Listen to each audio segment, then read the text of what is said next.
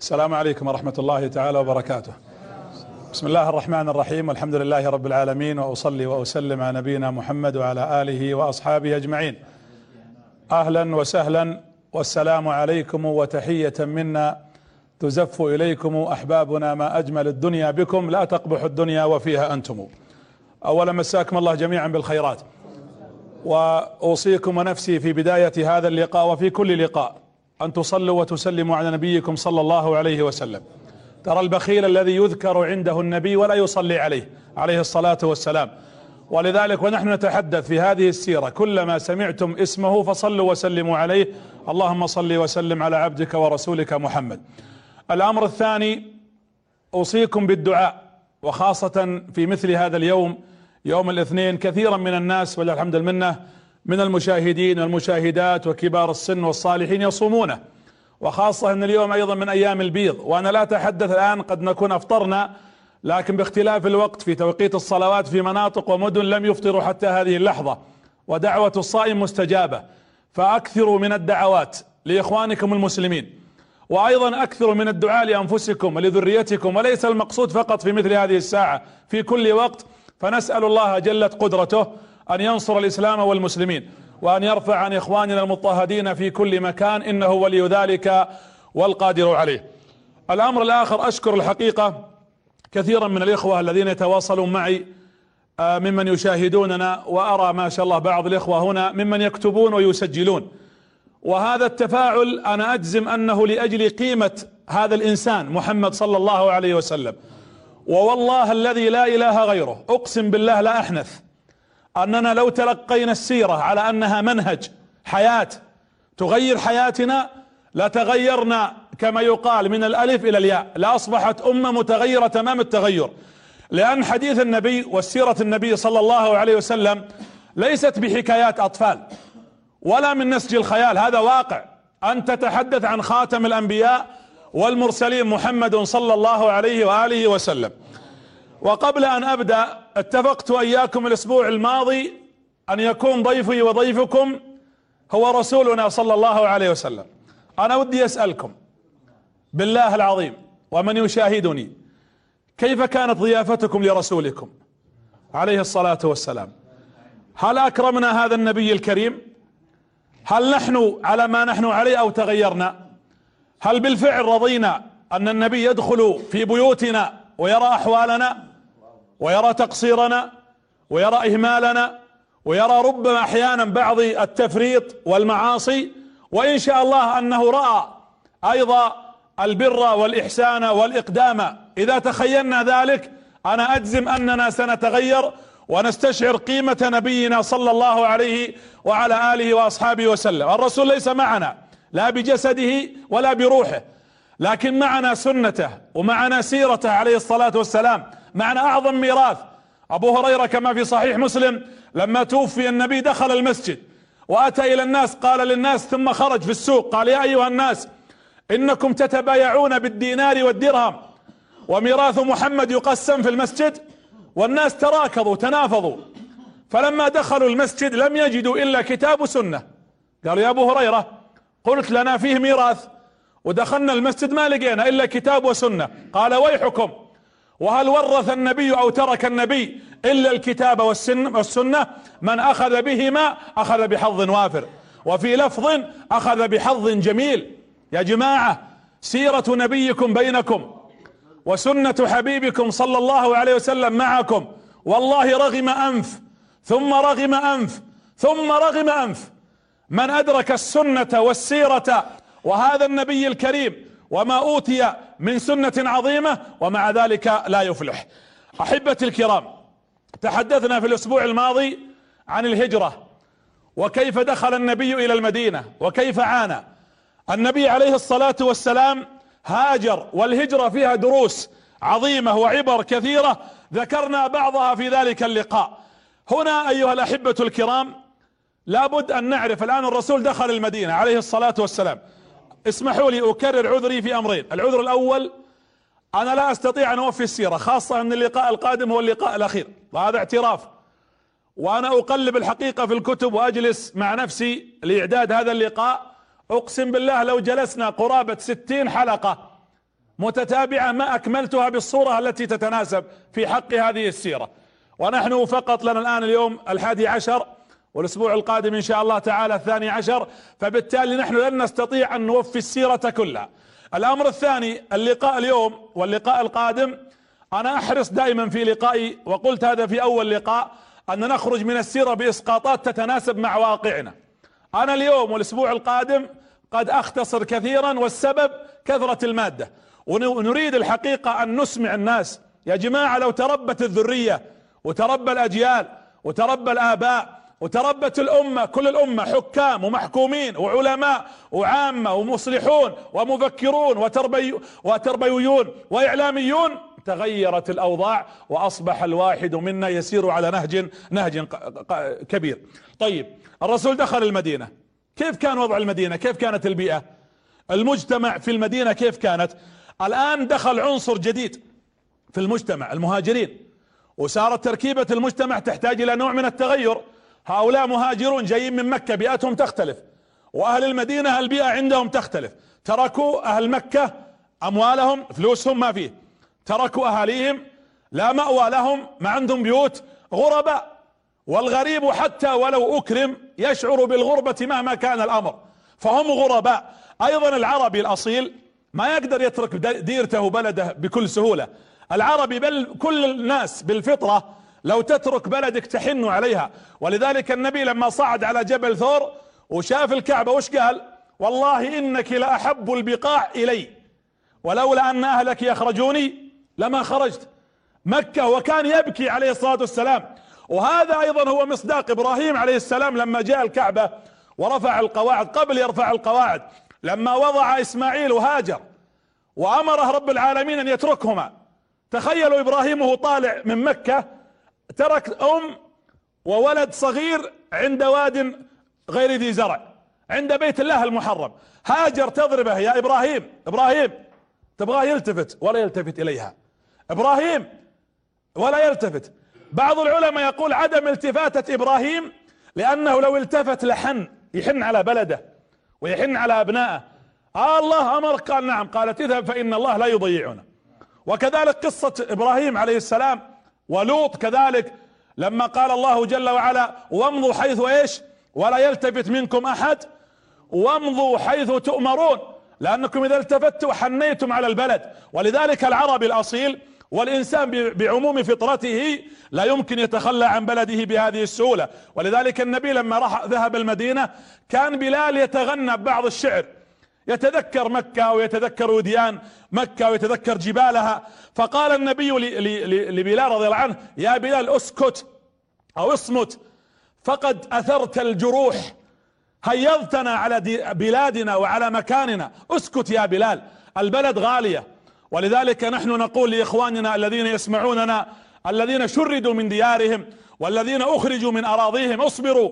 نعلم مرارة الفراق والبعد عن البلد وعن الموطن. لكن عندنا يقين بأن الله تبارك وتعالى تبارك وتعالى معكم. أيضا المدينة الآن تزداد. العدد عدد السكان يزداد. في زيادة المهاجرين دخلوا. وبدأ ترى المهاجرين مهم فقط اللي هاجروا مع النبي أو قبله عليه الصلاة والسلام. لا لا يزال كل فترة يأتي عدد من المهاجرين. المدينة تزدحم بالناس والناس يتكاثرون وأطفال جدد ومواليد. فبالتالي أصبح العدد فيه نوع من الزيادة. المحاصيل الزراعية لم يكن فيه هناك اكتفاء ذاتي فأصبح فيه شح وأصبح فيه نوع من البطالة وأصبح فيه مشكلة اقتصادية كبيرة في بيئة جديدة. أيضا تغيرت العادات. من جملة العادات التي كانت موجودة في المدينة أن نساء المدينة لهم رأي. يعني الحرمة في المدينة لها رأي في بيتها وفي الأسرة. ليش؟ لأنها تشارك في الحرث والزراعة وربما هي اللي تملك المزرعة فهي تفرض رأيها أحيانا ولها رأي. أهل مكة لا يختلف الموضوع. رجالهم تجار والنساء في البيوت. فبالتالي لما جاء نساء مكة مع نساء المدينة قالوا لأهل مكة إحنا مضيعين أنتم. أهل المدينة يأمرنا وينهينا وحنا ما لنا قيمة. أصبحت فيه مشاكل أسرية داخل البيوت. وهذا ما قاله عمر بن الخطاب للنبي صلى الله عليه وسلم لما حصلت مشكلة حفصة. لما جاءت جاء النبي عليه الصلاة والسلام وحرم زو التي تسراها رضي الله عنها. ثم بعد ذلك جاء عمر بن الخطاب يشوف الخبر. والنبي كان على الجبل كان على الجبل في مشربة. قال فأقبلت على النبي فلما دخلت وجدته حزين ويبغى يلطف الجو. ومن ضمن ما قال له قال يا رسول الله أتذكر يوم كنا في مكة كانت المرأة إذا رأت الرجل تمشي على الجدار يعني على الحافة من الخوف. ولما جئنا المدينة ركبنا النساء فوقنا هكذا. فضحك النبي. وأنا أقول ليت عمر يجي يشوف الوقت المعاصر إحنا في عصر كم الآن. وهذا الحال حال عمر بن الخطاب ولذلك هذه البيئة أيضا بيئة تغيرت. الأنصار أيضا المدينة كانت بيئتها الصحية كيف؟ في أمراض. انتشرت الأوبئة الملاريا تقريبا إلى درجة أن الصحابة أول ما جو مرضوا. أبو بكر جلس ستة أشهر مريض حتى ظن الصحابة أنه سيموت. ولذلك النبي اتجه للقبلة ودعا ربه اللهم بارك لنا في المدينة كما باركت في مكة. ثم قال اللهم صححها. يعني اجعلها صحية وأخرج الوباء منها. وبالفعل أخرج الله الحمى وأخرج الله الوباء من المدينة المباركة. يعني الوضع حتى الصحي كان في المدينة كان وضع يعني بيئة غير خلينا نقول غير مهيئة. أما الأنصار كانوا طبعا في أوس وخزرج وقبل يأتي النبي كانت في حرب حرب بعاث بين أوس والخزرج وقتل أعداد وكان في نوع من الكراهية. وكل منهم من يقول من يس من سيسود؟ الأوس تقول حنا نبغى السيادة لنا. يعني الرسول يرجع لنا. والخزرج تقول مثل ذلك. ولا تنسون أيضا أنه كان في البلد المجتمع المدني كان فيه أيضا مشركين في ناس ما بعد أسلموا. وكان فيه يهود. لا واليهود يشوفون أنفسهم أحسن من المسلمين. يقول حنا أهل كتاب حنا كنا عبادتنا على على نبي. أما أنتم تعبدون الأوثان. أنتم ديانتكم أرضية ليست سماوية. فكانوا يرون أن لهم أن لهم حق. أيضا اليهود كانوا مسيطرين على التجارة. اليهود هم اللي مسيطرين على التجارة في داخل المدينة. والنبي صلى الله عليه وسلم ينظر إلى مثل هذه هذه البيئة. طيب كيف الرسول سيصلح؟ سيستطيع إنه يرتب هذه المدينة. أول أمر الرسول اعتمد بعد الله على ثلاثة أشياء. الأمر الأول إنه بنى مسجد. وشوفوا يا جماعة الرسول في كل مكان ينزل إليه لما جاء إلى قباء ماذا فعل؟ أو قباء بنى مسجد. لأن الرسول يعرف إن رسالة المسجد رسالة كبيرة. ترى المساجد كانت لها رسالة مو مثل الآن. فقط يفتح الأبواب ويصلى. نعم هذا جزء من رسالتها. في بيوت أذن الله أن ترفع ويذكر فيها اسمه. يسبح له فيها بالغدو والأصال رجال. لكن دور المسجد كان أكبر من ذلك. كان أكبر. ولذلك الرسول بنى المسجد في قباء. ثم لما دخل المدينة وش فعل أيضا بنى كذلك النبي المسجد مكان ما بركت ناقته صلى الله عليه وعلى آله وأصحابه وسلم. المسجد هو مكان العلم. أنا أقدر أسميه الجامعة في ذلك الوقت وهو مكان الشورى يشاور الصحابة في داخل المسجد. استطاع النبي أن يدمج يدخل الناس الغني جنب الفقير والعبد جنب الحر وأصبح المجتمع كله يصلي في صف واحد وخلف إمام واحد وهو محمد صلى الله عليه وعلى آله وأصحابه وسلم. ثم بدأ الرسول يتكلم الآن عن قيمة المسجد. شوفوا الرسول يا جماعة ترى ترى مسألة إن الإسلام الرسول يتكلم في الوقت المناسب. ليش ما تكلم عن قيمة المسجد وهو في مكة؟ أصلا ما كان في مسجد في مكة ولا كانت الناس تبني المساجد.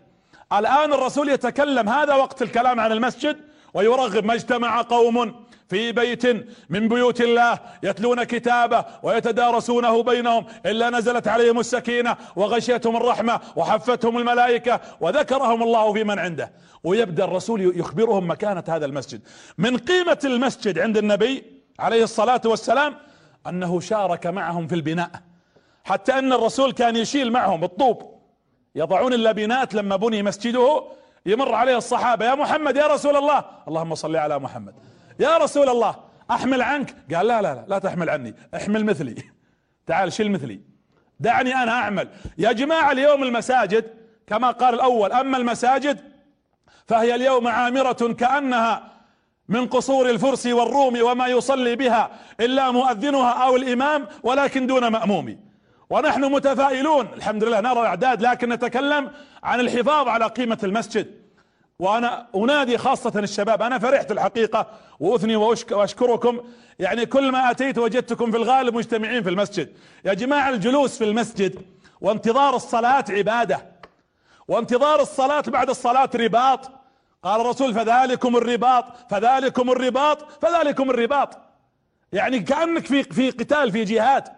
وجلوسك في المسجد تنتظر الصلوات. هذه من أجل العبادات التي نست... لابد حقيقة أن نعيد وضع المسجد كما كما كنا. ويشارك النبي في البناء.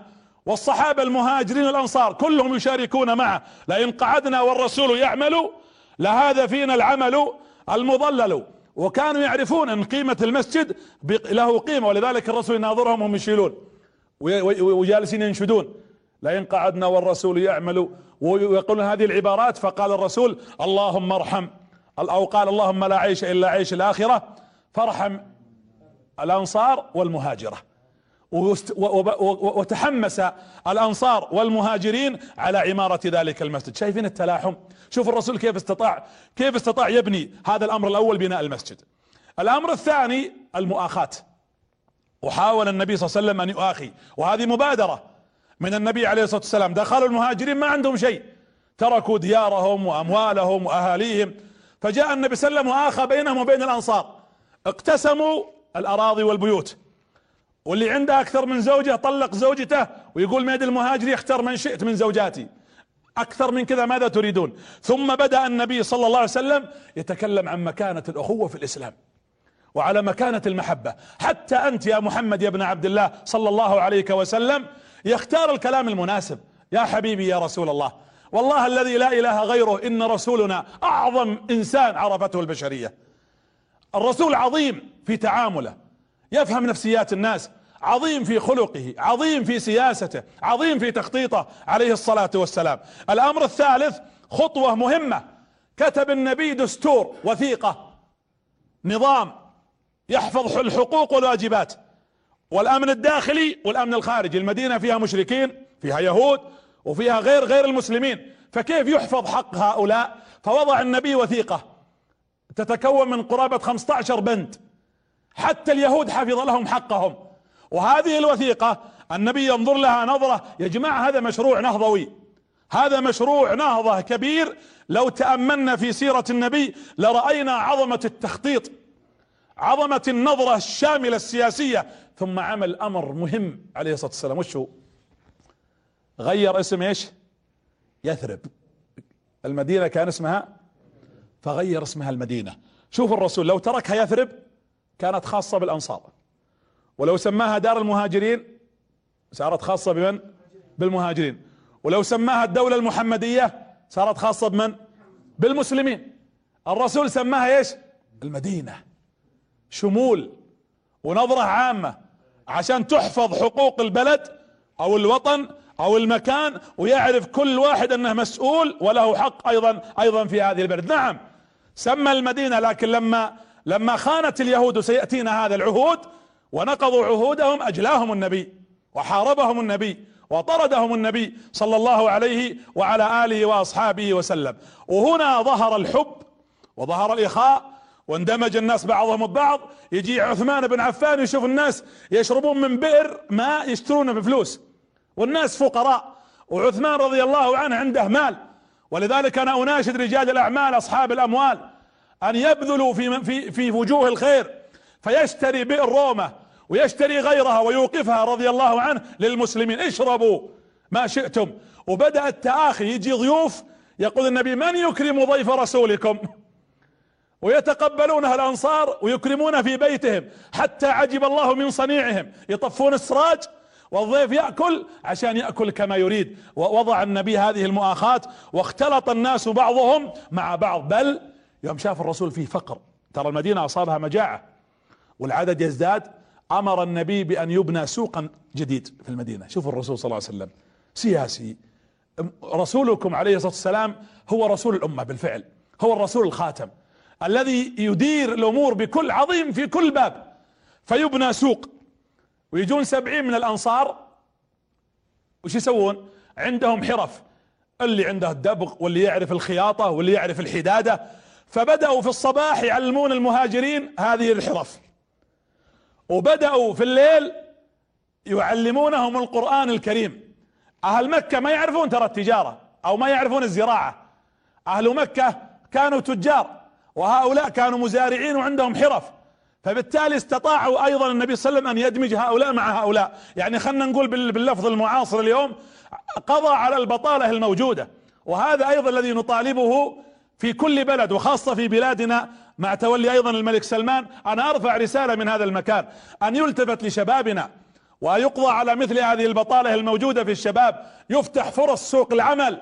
حتى نستطيع أن نقضي على البطالة وبالتالي ننتج ويكون فيه تنمية وبنية تحتية ترتفع الأمة. الأمة لا ترتفع بالنائمين ولا بالكسالى. ترى ذولي ما لهم ما هذول في المقدمة. هؤلاء إذا احتكت على قولة ابن هذال ثم اصطكت ما الله ما يقف في الصف الأول إلا أصحاب العمل. الرجال الأبطال أما النايم والكسلان هذا ما هذا ما له مكان في الصفوف معنا.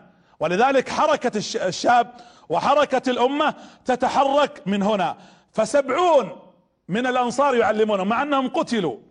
وسيأتيكم كيف قتلوا. قتلوا كلهم في يوم واحد غدرا وخيانة وغضب النبي وتأذى وبكى وقنت شهرا كاملا على فقد هؤلاء القراء في سرية القراء المعروفة في بئر معونة. وبدأ النبي صلى الله عليه وسلم تنزل عليه الفرائض. شفتوا كيف دينكم؟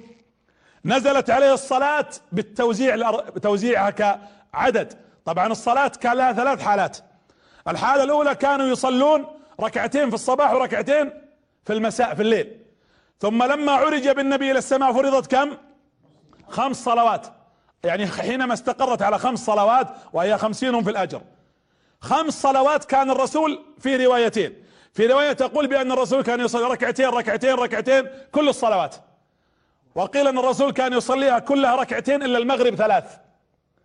فلما جاء النبي في المدينة نزل عليه جبريل وامره أن يصلي الفجر ثنتين والظهر أربع والعصر أربع والعشاء أربع والمغرب ثلاث باعتبار أن المغرب أيضا كانت ركعتين. نظرت إلى كيف هنا حتى عدد الصلوات زادت ركعاتها زادت لأن الناس استقروا. واليوم أنتم بحاجة لتتقربون إلى الله في سجود كثرة سجود وكثرة ركوع. اختلف العلماء. لو واحد بيقوم الليل لو جانا واحد قال ودي والله أقوم الليل. أنا ودي أقرأ لي مثلا خمسة أجزاء لكن ما أدري أقرأها في ركعتين يعني في تسليمة ولا أوزعها وش الأفضل؟ بحيث إنه يصلي مثلا خمس تسليمات. ما الأفضل؟ الأفضل إنه يصلي خمس تسليمات يعني يعدد حتى يكثر ركوعه ويكثر سجوده ويسبح ويدعو ربه. هذا اختيار ورأي وقول.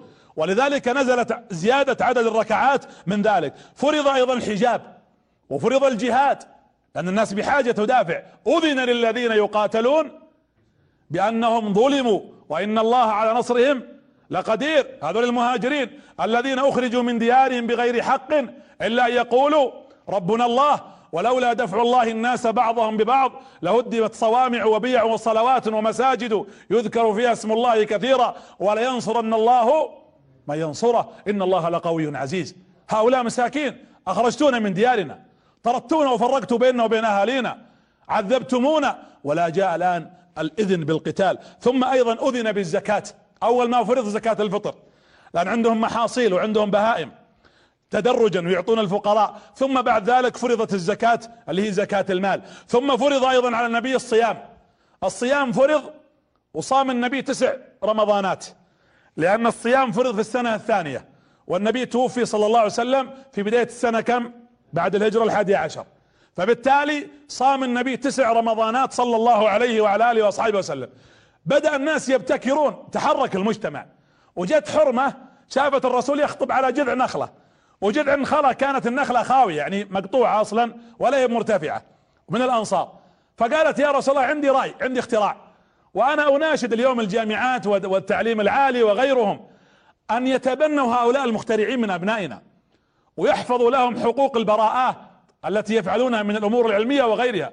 وبالمناسبة في معلومة أعرفوها الآن أو كنتم تعرفونها أكثر دولة عربية أكثر دولة عربية عندها براءة اختراعات ومواهب إبداعية هي المملكة العربية السعودية.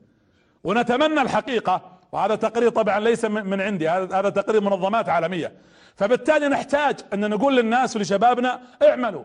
وجتها الحرمة قالت يا رسول الله إني أشير عليك أن تبني منبر. نبني لك حنا يا الأنصار منبر. قال لها ليش؟ يعني ليش هذا المقترح؟ قالت حتى ترتفع ويراك الناس وتراهم فإنهم إذا رأوا عينيك تأثروا بك. وهذا اليوم فلسفة تصلح لكم أنتم الإعلاميين لانك كل ما جيت تتحدث مع الناس وكنت تقابلهم وأنت مرتفع في دراسة أجريت في شرق آسيا في ماليزيا تحديدا وجعلوا إحصائية أنا اطلعت عليها استبانة بمعنى أصح. وش أكثر منبر يؤثر في الناس؟ الشاشة المجلس الحواري إلى آخره. فوجدوا أن منبر الجمعة أكثر منبر يؤثر في الناس. ولذلك ترى ما غاض إسرائيل. إسرائيل قبل قرابة ثمانين سنة في تصريح واضح. قالوا لو سلمنا المسلمون شوفوا المنبر يقصدوا منبر الحرم. سلمونا إياه لمدة شهرين والله إنه غير هؤلاء من مسلمين إلى يهود. ليش؟ قال لأن ندرك أن خطيب أنتم أبيكم تتخيلون خطيب الحرم يصعد على المنبر في وقت الذروة ويكون الحرم أحيانا يصل إلى مليونين تقريبا أو أكثر من ذلك. والجميع منصت ومن مس الحصى فقد لغى. يقول هو هذا الإسرائيلي يعبر رئيس الوزراء في ذلك الوقت يقول نحن لو سلمت لو أننا في مجالسنا يعني يقصد مجالس الحكومة الرئاسة لو أننا في مجالس الرئاسة إذا تكلم الرئيس الأعضاء أنصتوا لتقدمنا عشرات المرات. لكن الرئيس تكلم وحنا نقاطعه. يقول هذا عند المسلمين فقط. يصعد خطيب وعلى المنبر ولا واحد يتكلم. ولذلك لو عرف المسلمون قيمة هذه المنابر التي وأنا أقسم أقسم بالله رغم تعدد الوسائل. اليوم يرحمك الله تعدد الوسائل اليوم منها الفضائيات وغيرها. أنا أشعر بأثرها على الناس. لكن على على يقين تام أنه لا يؤثر في الناس مثل المنبر. طبعا المحاضرة والكلمة قد تكون منها ومثلها. وإذا نقلت أيضا خطب الجمعة يا جماعة تدرون أنتم عندنا قناة القرآن وقناة السنة التي كانت حقيقة في ميزان الملك عبد الله رحمة الله عليه أثرت في الناس تأثير بالغ وهي تنقل فقط صورة الحرم. وتبث طبعا الكتاب الله وسنة النبي صلى الله عليه وسلم. يا جماعة ترى الناس لما يرون الحرم بهذه الانسيابية وكثرة المصلين والراكعين والساجدين يعرفون عظمة عظمة هذا الدين. أيضا الأذان الأذان كان مجرد اقتراح جو للرسول الصحابة. قال يا رسول الله عليه الصلاة والسلام إذا بغينا نصلي ما نعرف إحنا كيف نحدد وقت الصلاة. إحنا ما نقدر نضبط على طول. إحنا فلاحين وعندنا أعمال وعندنا أسواق وعندنا تجارة. كيف ننتبه للشمس إذا صار ظل كل شيء مثله أو مثليها وخرج الشفق الأحمر؟ اجعل لنا علامة. وجلس الصحابة يخمنون. اللي يقول ما رأيكم لو نرفع راية بيضاء علم وندور فيها إذا دخل وقت الصلاة. والناس تعرف. قالوا لا هذا ما يصلح. تعب. طيب البعيدين ما يشوفونه. طيب إيش رأيكم نجيب ناقوس ونضرب فيه بصوت عالي مثل ما تفعل النصارى؟ أو نحط أجراس. قال النبي صلى الله عليه وسلم الصحابة يعني فكروا أعطاهم مجال.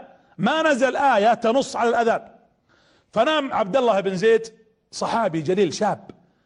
بس يا جماعة أنا ودي أقول لكم شيء. ودي إنكم تحلمون مثل عبد الله بن زيد.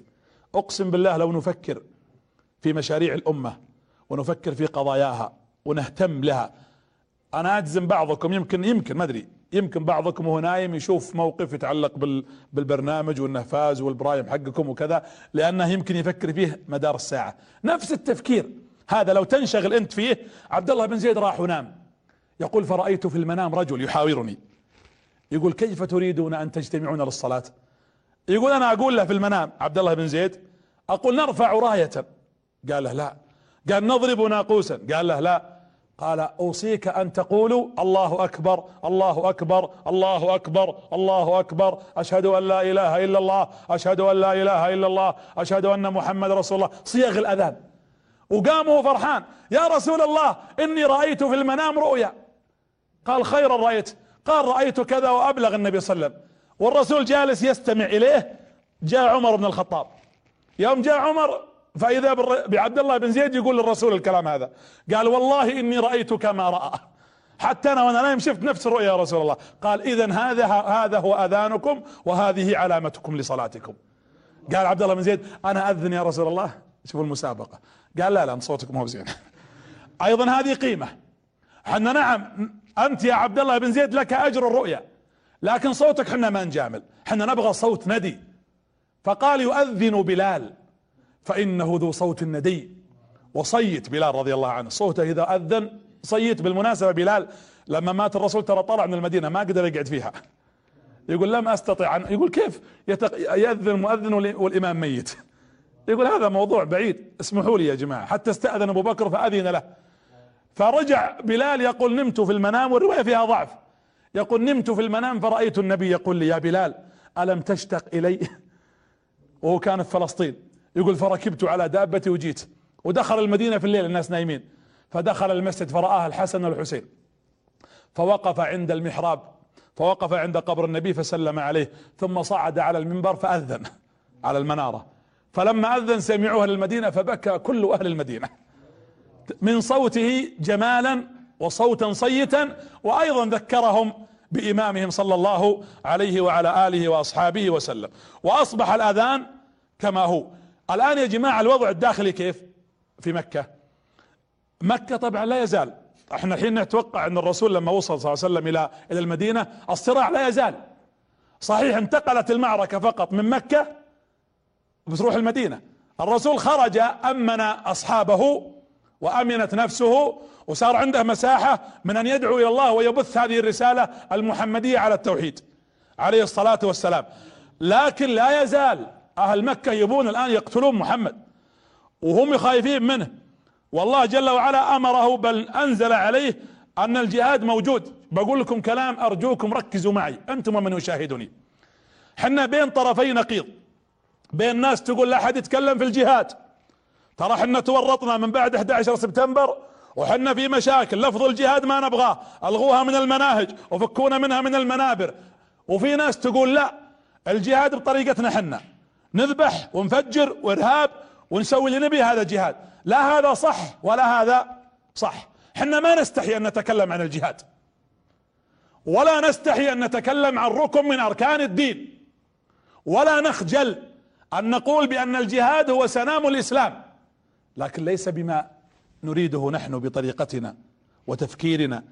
الجهاد له أركانه له شروطه له ضوابطه الجهاد الذي يريده الله تبارك وتعالى ويريده رسوله صلى الله عليه وسلم. الرسول كما يقول المستشرقين بعضهم أن محمدا عليه الصلاة والسلام متعطش للدماء. نقول كبرت كلمة تخرج من أفواهكم.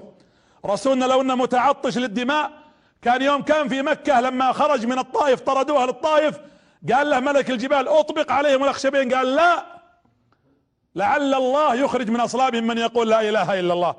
الرسول لو انه متعطش للدماء كان لما وصل المدينة استطاع أن يغير على أهل مكة ويفعل بهم الأفاعيل. بدليل آخر أيضا أن كل إجمالي الذين قتلوا في معارك النبي صلى الله عليه وسلم في عهده في المعارك الرسول غزا كم غزوة بنفسه؟ 21 غزوة الصحيح 21 غزوة غير السرايا التي السرية التي لا يخرج فيها النبي صلى الله عليه وسلم والغزوة التي يخرج فيها النبي. الغزوات التي غزا فيها النبي بنفسه 21 غزوة. الذي قتل في مجمل, في مجمل الغزوات والسرايا لا يتجاوز 400 شخص.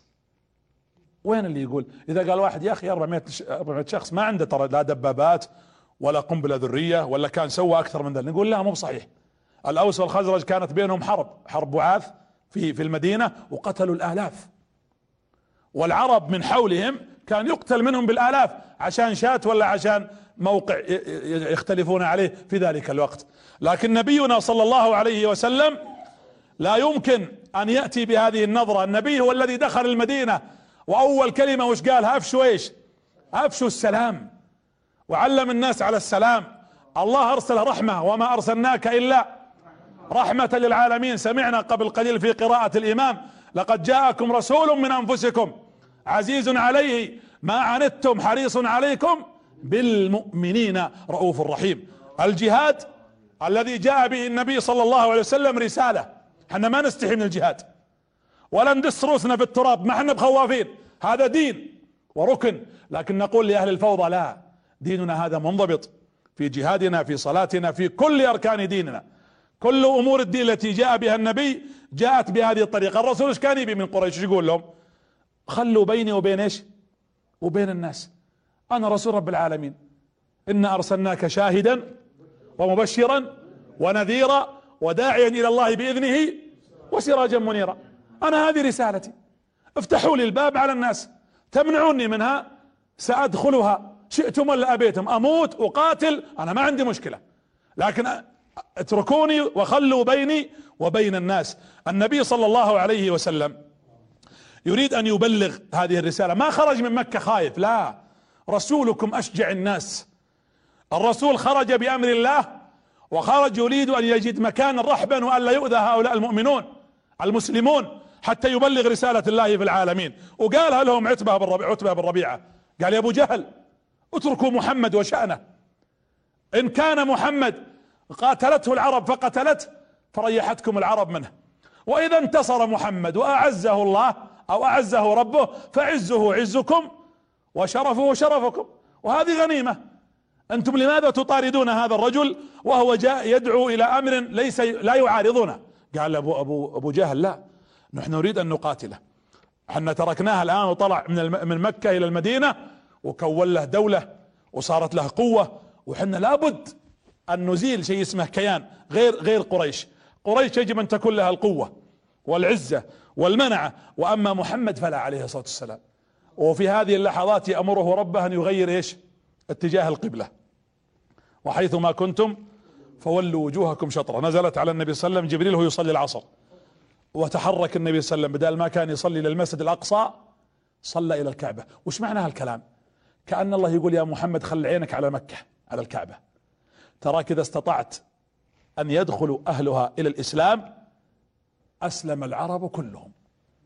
يا محمد أنت الآن المسجد الأقصى أول مسجد. صليت إليه وهي قبلتك الأولى. والمسجد الأقصى له المكانة لكن غير قبلتك هنا لأن الكعبة لا تنساها ويجب أن تخرج إليها ويجب أن تحررها من هذه الأصنام ويكون لها القوة والمنعة النبي عليه الصلاة والسلام الآن بدأ يسوي إحصاءات. قال لهم شوفوا شوفوا رسولكم كيف يخطط عليه الصلاة والسلام. قال احصوا لي وش نحصي لك يا رسول الله؟ قال شوفوا لي كم عدد المسلمين في المدينة. وبدأوا يدورون يشوفون. إحصاء. وشوفوا لي عدد اللي يستطيعون يحملون السلاح. كم رجال يقدر يشيل السلاح؟ لازم تعطوني عدد هؤلاء. الأمر الثالث جيبوا لي عدد الذين يقرؤون يكتبون لأنه يعرف أن العلم له دور. العلم قوة. العلم أساس. العلم هو الذي نزل عليه جبريل بأول آية. اقرأ. باسم ربك الذي خلق. كأن الله يقول اقرأ في كتاب الكون المفتوح. اقرأ في السماوات وفي الأرض. اقرأ في النجوم والكواكب. اقرأ يا محمد الواقع. واقرأ ما أنت فيه يا رسول الله صلى الله عليه وسلم. وجه النبي طلحة بن عبيد الله وسعيد بن زيد. قال لهم روحوا خذوا معكم ثمانية أشخاص. كم عددهم طلع؟ عشرة. وش وظيفتنا هذولي؟ مخابرات. قال أبغاكم تسوون لي استطلاع. على الطرق الطريق اللي يؤدي من مكة للمدينة وعلى العرب القبائل التي حول مكة. شوفوا كيف قيادة النبي صلى الله عليه وسلم. أبغى أعرف وش الواقع. أنا الآن أستعد إلى موضوع كبير. لازم أعرف وش اللي لي. وإذا ذهبتم إلى القبائل أيضا اعرضوا عليهم الدين والإسلام إذا قابلتم أحد. ومن اعترض منهم فحيدوه يعني يكون حيادي ما يتدخل بكرة بيننا وبين قريش. خرج آه، طلحة بن عبيد الله وسعيد بن زيد ومعهم ثمانية. كتب لهم الرسول كتاب قال خذوا هالكتاب معكم ولا تفتحوه إلا بعد يومين. امشوا المسافة الفلانية والطريق الفلاني. بعد يومين افتحوه. ففتحوا الكتاب فوجدوا أن النبي عليه الصلاة والسلام يقول لهم عليه الصلاة والسلام إذا قرأتم كتابي هذا فاذهبوا إلى المكان الفلاني عند تل بين مكة والطائف وخذوا لي أخبار قريش. ثم اسمعوا إيش قال لهم. ولا تلزموا أحدا من الذين معكم اللي موجودين معكم لا تضغطون عليهم. اللي بيروح معكم يروح لأن الرسول ما يبغى أحد يروح بالغصب وتخترب الخطة. وأعطوني أخبار قريش اولا بأول. وشوف الذكاء والبعد عند النبي صلى الله عليه وعلى آله وأصحابه وسلم. طبعا الرسول جهز أيضا بعد ذلك عشر سرايا. عشر سرايا. كل سرية تروح بلا مهمتها تحيد القبائل. نسوي مفاوضات ونسويهم أحلاف. حلف بيننا وبينكم. اللي تبغى الإسلام يا مرحبا ومسهلا. اللي ما تبغى الإسلام ما تقاتل مع قريش. حنا ما نبغاكم. ترى من تدخل علينا أو اعتدى علينا سنعتدي بمثل ما اعتدى به علينا. وبدأوا يفعلون هذا الأمر. النبي صلى الله عليه وسلم كانت السرية الأولى فيها عبد الله بن جحش رضي الله عنه. وعبد الله بن جحش أخبره النبي أنه يقرأ طبعا هذا هذا هذا الكتاب وحينما قرأه ووصل إليه شوفوا الاستخبارات المخابرات من مصطلح المعاصر اليوم هي أحد أركان بقاء الدول. نابليون هزمته روسيا ليش؟ لأنه لخبط على ما يقولون في آخر وقته في المخابرات ما كانت المخابرات قوية. أي نعم. وهتلر كذلك. هتلر أحد أسباب سقوطه أنه لم يكن في المخابرات قويا مع الفارق. إحنا نتكلم عن الرسول نتكلم عن جزء سياسي. أن النبي عنده هذا البعد السياسي أيضا. النبي صلى الله عليه وسلم طبعا أرسلهم في الأشهر الحرم كانوا في شهر رجب. والأشهر الحرم ما فيها قتال حتى مكة أهل مكة قريش ما يقاتلون. وهم يترقبون. عبد الله بن جحش رضي الله عنه ومن معه. هنا يترقبون المكان حول مكة. ولما رقبوا ذلك المكان مرت قافلة. القافلة هذه نظروا إليها من بعيد فتشاوروا وراحوا اثنين من الصحابة سعد بن أبي وقاص ومعه واحد ثاني. نظر عبد الله بن جحش يدورهم ما لقاهم فتاهوا في الصحراء. لا يعرفونهم أسروا قتلوا ضاعوا وصار عددهم كم الحين؟ ثمانية. عبد الله بن جحش يوم شاف القافلة قالوا له اللي معه وش رأيك؟ نقاتلهم يعني نرميهم. نقدر حنا الآن نقتل واحد منهم. ونأسر منهم من نأسر. قال لهم لا الرسول أمرنا ألا نقاتل نروح نجيب أخبار ونرجع. وبعدين لا تنسون إحنا في الأشهر الحرم. كان ذاك اليوم هو آخر يوم في رجب. بعضهم تجوزوا وفهموا قالوا حنا الآن في الليل. يعني خلاص الليلة آخر ليلة في, في يوم رجب. بكرة بيدخل شعبان. فما ندخل حنا في الأشهر الحرم ولا في الجانب المحرم والقتال. المهم إنهم كان بعضهم يؤيد وبعضهم يرفض خوفا أن يقعون في المحذور. الرسول ما أمرهم بقتال ولا أمرهم بأن يعتدوا على أحد مطلقا. فرفع أحدهم سهما معه وأصابت رئيس القافلة آه، عمرو بن الحضرمي. وأصيب ثم سقط وقتل مات. وأسروا اثنين وفي بعض الروايات إنهم جاءوا بالقافلة كلها. قريش استغلت هذا الموقف وبدأت تقول شوفوا محمد يقتل الناس في الأشهر الحرم. الخبر وصل للرسول عليه الصلاة والسلام وغضب. أنا ما أرسلتكم تقاتلون. أنا أرسلتكم تجيبون لي أخبار. الوضع اللي سويته هذا غير مقبول وأنا لا أقبل به. ولذلك الله أنزل غضب النبي ونزل القرآن. يسألونك عن الشهر الحرام قتال فيه. قل قتال فيه إيش؟ كبير خطأ. لكن أيضا ما نسيناكم يا قريش. وصد عن سبيل الله. والمسجد الحرام وكفر به. والمسجد الحرام. وإخراج أهله منه أكبر. ثم قال الله والفتنة أكبر من القتل. أنتم سويتوا فتنة.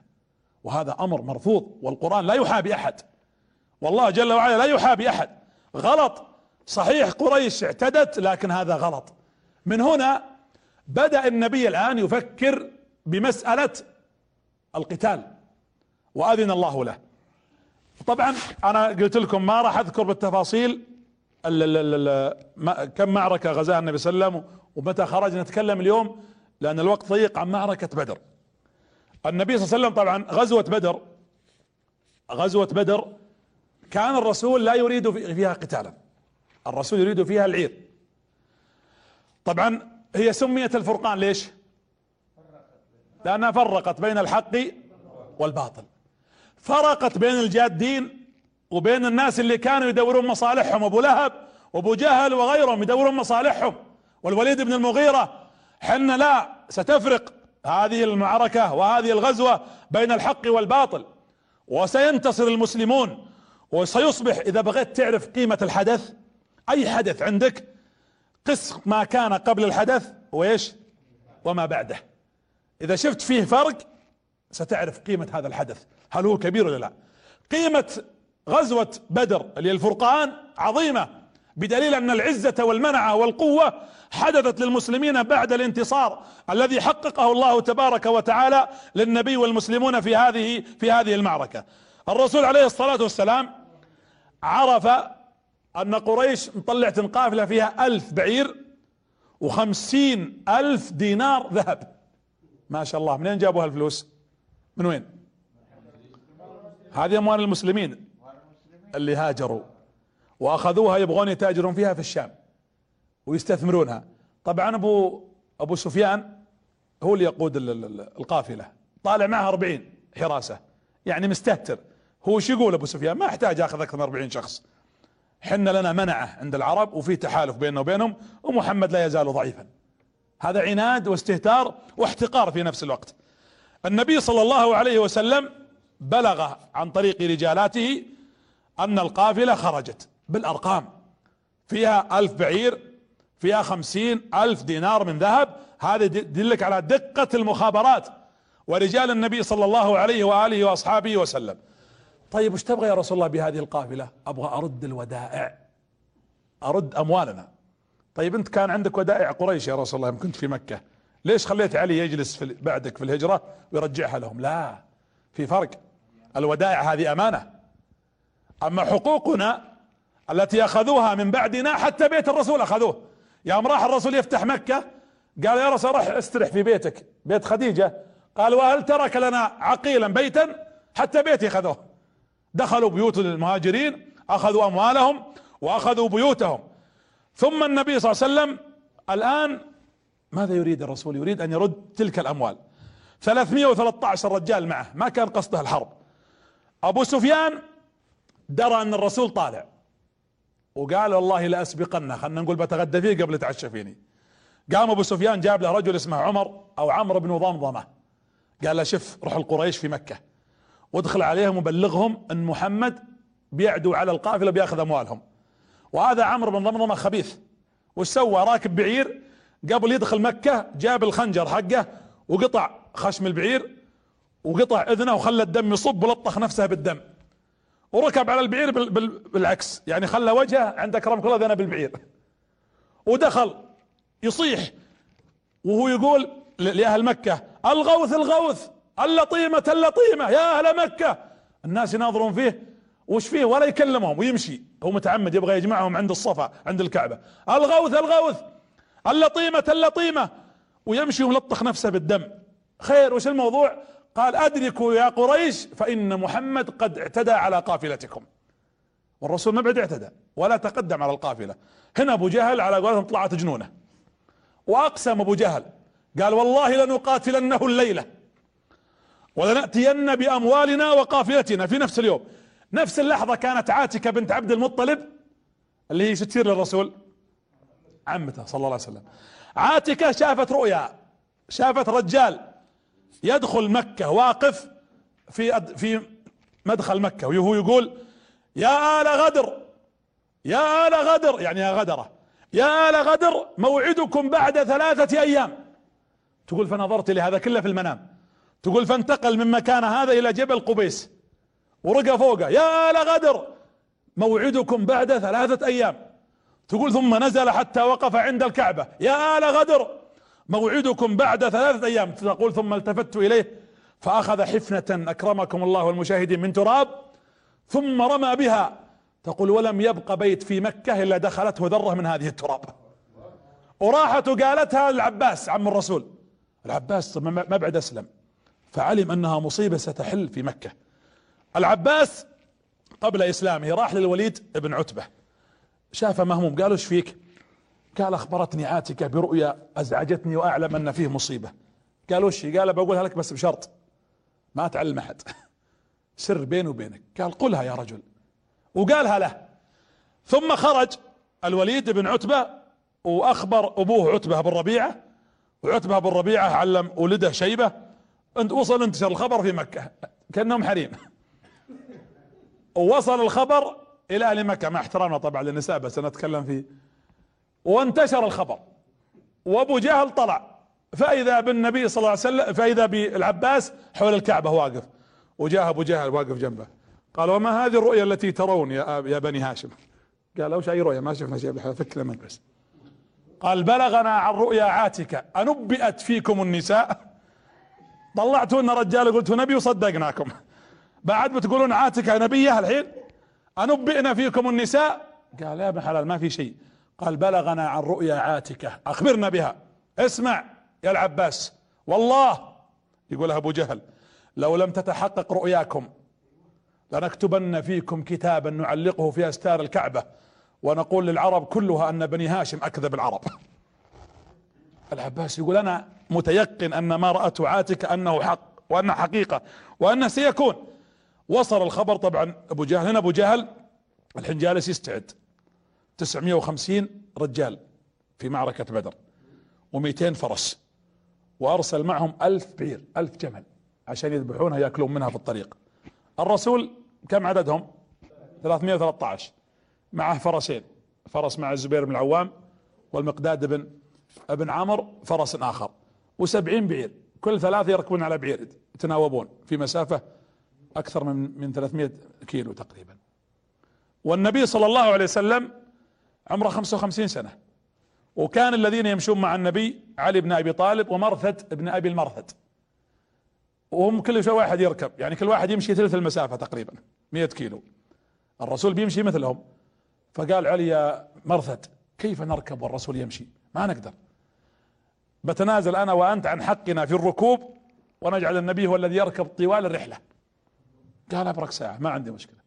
فذهب للنبي يا رسول الله والله لا ندعك تمشي ونحن نركب لا تركبن ونمشي. فالتفت النبي فقال لهم شوفوا شوفوا الرسول كيف يربي أصحابته. ما انتما بأقدر مني على المشي وما أنا بأغنى منكما عن الثواب والأجر. أنا أبغى الأجر. هو يوم جاء أبو بكر في الهجرة وش قال له؟ قال له جهزت الراحله قال إيش؟ بالثمن. أنا أبغى أجر هالرحلة يا أبو بكر. واليوم يقول أنا أبغى الأجر. ولا أنتم أقدر مني على المشي. كل منا يأخذ حقه. قريش لما أبو سفيان درى أن الرسول بيطلع فغير الطريق. بدال ما يجي مع طريق القوافل راح مع طريق الساحل. من عند ينبع وجدة من هناك من الجهات الساحلية.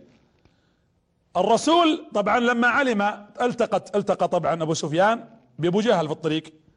ولما التقيا قالوا خلاص ما دامنا ضيعنا الرسول وتركنا الطريق الصحيح دعونا نرجع ولا نواجه محمد. قال أبو جهل لا والله لا نرجع ولنذهبن إليه ونأخذن معنا البعير ونذبحه. يعني هذا من باب الترف. ونشربن الخمر عنده ويتراقصن الجواري أمامه. إحنا ما نرجع واللي في روسنا بنسويه. في اثنين ما طلعوا خوافين. أبو لهب بقي جلس في مكة قال إن محمدا وعدني بالموت. وأنا عارف إني رحت لا بموت. شوف موقنين. وجلس. أي نعم. العباس آه، أبو لهب. أبو لهب يوم جلس العباس طلع وكانت جاريته موجودة. خلى الجواري حقينه عند أبو لهب يخدمونه. فقام أبو لهب فضرب الجاري ضرب العبد كف. والجارية الثانية أخت هذا العبد. فقامت بحديدة فضربته على رأسه. وسقط. وأصيب بمرض. حتى أصيب بمرض في جلده بدأ يقولون سبحان الله الجلد يخرج عن اللحم. وأصيب بمرض أشبه ما يكون بمرض معدي. لما مات ما قدروا يصلونه. طبعا مات بعد معركة بدر بست ليالي. ثم ردموا عليه البيت ردم. ينفكون من شره. النبي صلى الله عليه وسلم الشخص الثاني اللي ما كان يبغى يطلع أمية بن خلف. أمية بن خلف كان سيد من؟ بلال.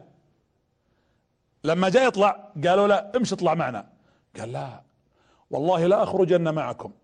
فإن بلال مرة كنت أعذب بلال هنا عند الكعبة وقال لي بلال أخبرنا رسولنا أننا سنقتلك. يقول إنه قال لي بلال مرة وأنا أعذبه ترى رسولنا قال إني بذبحك. يقول فصدقته. قال كيف أطلع أنا مجنون؟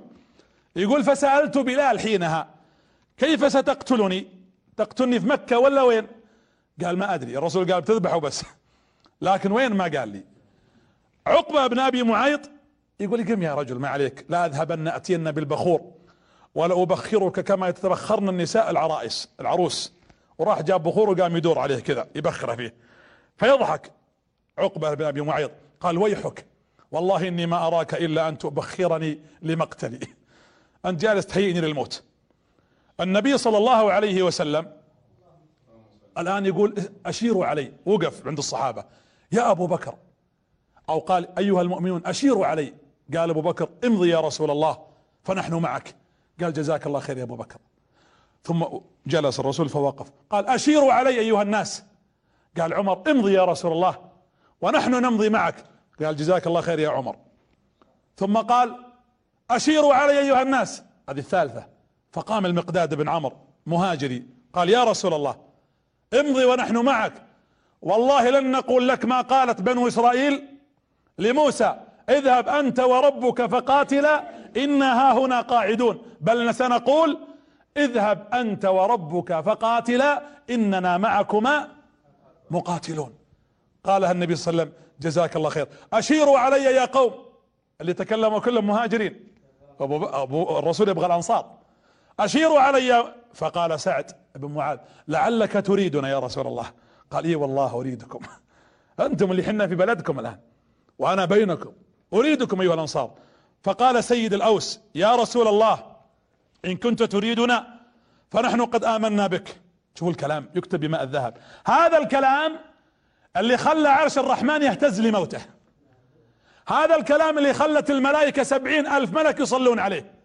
قال يا رسول الله إننا آمنا بك وصدقناك وأعطيناك العهود والمواثيق على السمع والطاعة. فامضي يا رسول الله. والله لو خضت بنا البحر لخضناه معك. ما تخلف منا رجل واحد. فخذ من أموالنا ما شئت واترك منها ما شئت. ووالله إنما أخذت منها أحب إلينا مما تركت. سالم من شئت وعادي من شئت وصل حبال من شئت واقطع من شئت. والله يا رسول الله لا تجدن اصدقوا عند اللقاء والله ونسأل الله أن يريك منا ما تقر به عينك. إيش رأيكم؟ أسألكم بالله يا شباب ومن يشاهدني. ما نقدر نقول والله يا رسول الله أن ترى ما تقر به عينك منا. يا جماعة حنا الآن في الرخاء. والله عيب على أمة عددها مليار نصف المليار عيب. أن رسولها ينتظر منها يوم يوم القيامة على الحوض أن يرى منها ما تسره أو ما يسره. يوم القيامة الرسول يخاف عليك حتى يرى رجل يدور فيأتي الرسول يريد يأخذه يوم القيامة حتى يدخله الجنة. فتقول الملائكة دعه يا محمد قال هذا من أمتي. قال إنك لا تدري ماذا أحدث بعدك. فيقول النبي سحقا سحقا سحقا. انتبه فرصة. قولوها واجعلوا شعاركم اليوم. سنريك يا حبيبنا يا رسول الله صلى الله عليك وسلم ما تقر به عينك. صلى الله على نبينا محمد. الرسول وضع خطة. أنا طبعا جالس أختصر لكم لضيق الوقت. خطة النبي وشي قريش متعودة على الكر والفر. الرسول قال لأصحابه صفوا صف واحد. عليه الصلاة والسلام. هذول للهجوم. وليكن خلف كل رجل من اللي في الصف الأول كل واحد من الرماة. مع سهم. إذا أقبلت قريش علينا وهاجمت يقعدون هذول اللي في الصف الأول وتأتيهم السهام والرماح فيخافون في فيهربون. على أساس نستطيع أن ننتصر عليهم أو على الأقل أن نحد من من شرهم. الرسول واقفين الصحابة يصفهم. وفي صحابي اسمه سواد. سمين شوي وله كرش. ويتقدم النبي صلى الله عليه وسلم يرجع الصفوف وهذا يقدم بطنه. الرسول يرجع يقول أبشر حاضر. ثم يرجع. والارعصور تقدم. يرجع. ارجع يا سواد. إحنا نلعب إحنا مو بلعب هذا. ارجع. يقول فجالس تقدم ويرجع. فضربه النبي صلى الله عليه وسلم على بطنه. فلما هذا ذكرني بقصة بقولها لأبو محمد الحين إن شاء الله. الرسول ضربه فرجع. هو طبعا تأثر رضي الله عنه وأرضاه. وقال يا رسول الله إنك أوجعتني. عورتني يا رسول الله. فقال النبي صلى الله عليه وسلم تعال ورفع ثوبه تعال خذ حقك. تعال اقتص مني. نقدر نسوي كذا؟ كم ظلمنا وكم أخذنا وكم تكلمنا وكم وكم وكم وكم. فرفع النبي فأتى سواد فضم النبي وجلس يبكي. قال هذا الذي أردت هذا الذي أردت. قال له الرسول خير لماذا فعلت هذا يا سواد؟ قال والله إني أعلم أن اليوم يوم غزوة وشهادة وإني أردت أن يكون آخر عهدي بي في الدنيا هو بطنك وجسدك يا رسول الله. أنا بس أبغى جسمي يجي جسمك يا رسول الله. فإذا بالنبي صلى الله عليه وسلم يجهز هؤلاء قريش طبعا متقدمة ومعها قوة الزبير بن عوام مع النبي صلى الله عليه وسلم وعلي بن أبي طالب. واقفين قال لهم الرسول اذهبوا واسألوا لي هذا الغلام. فيه غلام من من حقين قريش. يروح يجيب موية من الأبار يوديها لهم. الأبار في موقعة بدر. فامسكوه الزبير بن العوام وعلي بن أبي طالب. والرسول وقف يصلي. قالوا له مع من أنت؟ هم ما دروا إلى الآن أن أبو سفيان التقى بقريش؟ أبو جهل. قالوا أنت مع أبو سفيان ولا مع قريش؟ قال لا أنا مع قريش. قالوا تكذب ما صدقوه وجلسوا يضربونه. والرسول يصلي. قال لا أنا قايل لكم أنا لا أكذب عليكم. قال لا أنت أنت أكيد مع قريش. هم ودهم إنه يقول الحقيقة ولا يدرون وش الحق وش الصحيح. فلما سلم النبي صلى الله عليه وسلم قال ماذا فعلتم؟ قالوا كذب فضربنا. قال نادوه. يوم صدقكم ضربتموه ويوم كذبكم تركتموه. لأنه وش قال بالاخير قال خلاص تبوني مع مع, مع أبو سفيان؟ أنا مع أبو سفيان. وهو مو مع أبو سفيان. فقال له النبي صلى الله عليه وسلم تعال شوفوا شوفوا عقل النبي صلى الله عليه وعلى آله وأصحابه وسلم. قال له الرسول كم عدد قريش؟ أنت مع قريش؟ قال نعم. قال كم عددهم؟ قال ما أدري. شوفوا الذكاء والخطة. قال كم يذبحون؟ يأكلون. كم ينحرون في اليوم؟ قال يذبحون من تسع إلى عشرة من الإبل. قال الرسول اذا عددهم ما بين التسعمائة وخمسين إلى الألف. شوفوا رسولكم العقل والتفكير. خلاص ما داموا يذبح كل يوم عشر وتسع لأن كل بعير يكفي له مئة تقريبا. فبالتالي أنا حسبتها بذهني. قال لها النبي صلى الله عليه وسلم ومن الذي يقودهم؟ من خرج من سادات قريش؟ من معهم؟ قال كل سادات قريش خرجت. كلهم أبو سفيان وأبو الحكم وكل الشلة على ما يقولون. موجودين. والصحابه جالسين يسمعون الكلام. عدد كبير وألف بعير و300 رجال هذولي وهذولك تقريبا قرابة الألف. الرسول مباشرة حتى يرفع المعنويات قائد عليه الصلاة والسلام التفت عليهم قال الله أكبر! لقد ألقت إليكم قريش بفلذات أكبادها. بس أعطاهم إياها بالصميم ما يحتاج أنا الآن عددي قليل. ولا بد أن يرفع معنوياتكم. الله أكبر! لقد ألقت إليكم قريش بفلذات أكبادها. ثم ذهب النبي بنفسه. الآن يدور يستطلع في المكان. معه أبو بكر الصديق. وشافوا لهم رجل شايب كبير من الأعراب. فقال له النبي صلى الله عليه وسلم عليه الصلاة والسلام فقال له الرسول صلى الله عليه وسلم أخبرنا يقول النبي صلى الله عليه وسلم عن قريش. أين هم؟ يقتص يعرف الطريق هو. قال له من أنتما؟ قال إذا علمتنا علمناك. قال هذه بتلك؟ قال هذه بتلك يقولها النبي صلى الله عليه وسلم. فقال له النبي صلى الله عليه وسلم أخبرنا وين قريش؟ وش وضعها الآن؟ أخبرني عن قريش وعن محمد. عشان يوهمها أنه مو بمحمد. قال أخبرني من أخبرني. إن كان صادقا فإن قريش الآن عند العدوة القصوى. وأخبرني من أخبرني إن كان صادقا فأن محمد اليوم عند العدوة الدنيا. الرسول وصل عند العدوة الدنيا. فقال ما دام أنه وصفني صح فجاء قال الرسول شكرا. قال تعال تعال. ما علمتني أنت من أنت اللي معك أنت وياه. أنتم من انتما قال نحن من ماء. يعني مخلوقين من ماء. قالوا ماء ماء. آه ماء التي في العراق. وراح النبي صلى الله عليه وسلم وتركه وهذا من ذكاء النبي وبعد نظره صلى الله عليه وآله وسلم. تذن. نكمل بعد الأذان إن شاء الله. بسم الله. ترى أيام بطول عليكم. تحملونا بسم الله. بسم الله. أنا أقول هذا الأذان أجره إلى عبد الله بن زيد رضي الله عنه. وأجره إلى بلال. والحمد لله الذي جعل علامتنا ونبراسنا مثل هذا الأذان. فالحمد لله على نعمة محمد صلى الله عليه وسلم. الآن أبو سفيان في طريقه. وقريش في طريقه. طبعا هم يعرفون أنهم سيلتقون في موقع واحد. والمؤمنون النبي صلى الله عليه وسلم وينهم فيه؟ إذ أنتم بالعدوة الدنيا وهم بالعدوة القصوى والركب أسفل منكم اللي أبو سفيان سيلتقي في هذا المكان. النبي صلى الله عليه وسلم الآن يجب أن تعرف قريش رغم أن رسولنا ومن معه عددهم قليل لكن مستقر في نفس رسولنا أن وما النصر إلا من عند الله. هذه سنن كونية. الموقعين العدوتين طبعا هي مكانين تلتين مرتفعتين. لكن القصوى إذا جاءها المطر والماء أصبحت طين وثقيلة. وهم جايين معهم معهم عتاد وعدة كثيرة. فنزل ليلة تلك الليلة مطر.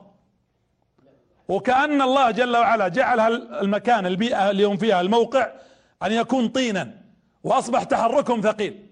أما العدوى الدنيا فهي أرض إذا جاءها المطر صلبة ازدادت صلابة.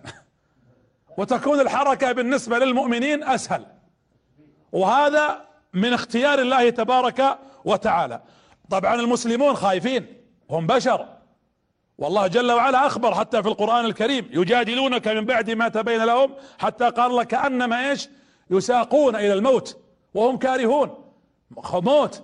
إحنا 313 رجال. ولا معنى عتاد قوي ولا سلاح كثير. وهؤلاء اتونا بعتاد وعد واجتمعوا علينا. ومع ذلك الله ثبتهم. حتى النوم من شدة الخوف ما جاهم. لكن الله جل وعلا ألقى عليهم النوم. إذ يغشيكم النعاس آمنة منه وينزل عليكم. الله أنزل عليهم حتى النوم. في أحد ينام هو بيحارب ومتيقن أنه سيموت لكنها رحمة الله تبارك وتعالى. يقول أحد الصحابة والله إني كنت في الحراسة ومعي سيفي وأنا مفتح. يقول لما نزلت الآية هذه أنا ما دريت. والله إني أنام أنعس. حتى سقط السيف مني سبع مرات. استنكرت نفسي. وين؟ أنا حارس ولا نوام أنا هنا؟ يقول فلما بلغتني الآية علمت أن الله أراد ذلك لنا. ناموا واطمأنوا وذلك من الله سبحانه وتعالى. جاء الحباب بن المنذر. النبي عليه الصلاة والسلام كانت في آبار. فرأى النبي أن يرجع الرسول وراء الآبار وتصير الآبار بينه وبين قريش. فالحباب بن المنذر رضي الله عنه قال يا رسول الله أمنزل أنزلك الله إياه أم الحرب والرأي والمكيدة؟ هل الله اللي قال لك وقف في هالمكان؟ ولا هذا تخطيط منك رأي قال لا إنما الحرب والرأي والمكيدة. قال عندي رأي تقبله مني؟ قال أقبل هذا قائد عظيم. بعضنا اليوم مدير إذا جاء واحد يكلمه موظف صغير ما يناظر فيه. الأب في بيته أحيانا ما يقبل لا من زوجته ولا من عياله. يعتقد أنه صاحب القرار الصائب وهذا خلاف الحق. الله يقول فإذا عزمت فتوكل على الله ثم قبل ذلك قال الله جل وعلا وشاورهم بس أبغى أجيب الآية من بدايتها. قال الله جل وعلا فبما رحمة من الله لنت لهم ولو كنت فظا غليظ القلب لانفضوا من حولك فاعف عنهم واصفح واستغفر لهم وشاورهم في الأمر. أمره الله أن يشاورهم بالأمر وأن يأخذ آراءهم رضي الله عنهم وأرضاهم. فقال يا رسول الله إني أشير عليك إن قبلت رأيي. أن نردم الابار دي نردمها ونسدها إلا بئرا في المؤخرة. ليش؟ يا الحباب. ترى الحباب بيموت في ذا المعركة ما لها إلا الموقف لكن شوفوا شوفوا العظمة. قال ليش؟ وش رأيك؟ قال يبقى بئرا واحدا نشرب منه. وهم يعطشون. إحنا نجي قدام البير هذا. وهالبئر ابار كلها مردومة؟ فيصبحون يقاتلوننا من أجل الماء ونحن نقاتلهم من أجل الرسالة. فأعجب النبي صلى الله عليه وسلم بقوله. فتقدم النبي صلى الله عليه وسلم. بدأ الآن يقول لهم فضل الجهاد. وبدأ تنزل آيات الجهاد. شوفوا كل شيء في موضعه. ويخبر الصحابة. فقال للصحابة تقدموا. النبي صلى الله عليه وسلم طبعا حصلت مبارزة بين الثلاثة من قريش والثلاثة من المسلمين. والنبي صلى الله عليه وسلم بعد ذلك قال لما بدأت قريش هاجمت. فبدأوا أولئك الذين في الصف الأول يقفون فقط للمبارزة. لما اقتربوا اجلسوا انزلوا فجاءتهم السهام. قريش هنا الآن في هذه اللحظة كما يقال اختبصوا. الحباب أو, أو عمير بن الحباب رضي الله عنه سمع الرسول يقول للصحابة تقدموا إلى جنة عرضها السماوات والأرض. 313 والرسول يحفز. وأمرها الله جل وعلا يا أيها النبي حرض المؤمنين على القتال حرضهم على أن يقاتلوا هؤلاء الأعداء. حارثة رضي الله عنه عمره 18 سنة. يمر عليه الرسول قبل المعركة بيومين. قال كيف أصبحت يا حارثة؟ قال أصبحت يا رسول الله المفروض يقول بخير والحمد لله وطيب ما عليه خلاف. قال أصبحت وكأني أرى العرش وكأني أرى أهل الجنة في نعيمهم وأهل النار في عذابهم. قال لها النبي صلى الله عليه وسلم القول هذا له فعل. يعني سوالف. قال والله إني لاستعد إلى أن أكون من الشهداء وأن أدخل جنة عرضها السماوات والأرض. قال لها النبي صلى الله عليه وسلم أنت منهم أنت منهم. وبدأت المعركة. لما بدأت المعركة كان على الميمنة عبد الرحمن بن عوف.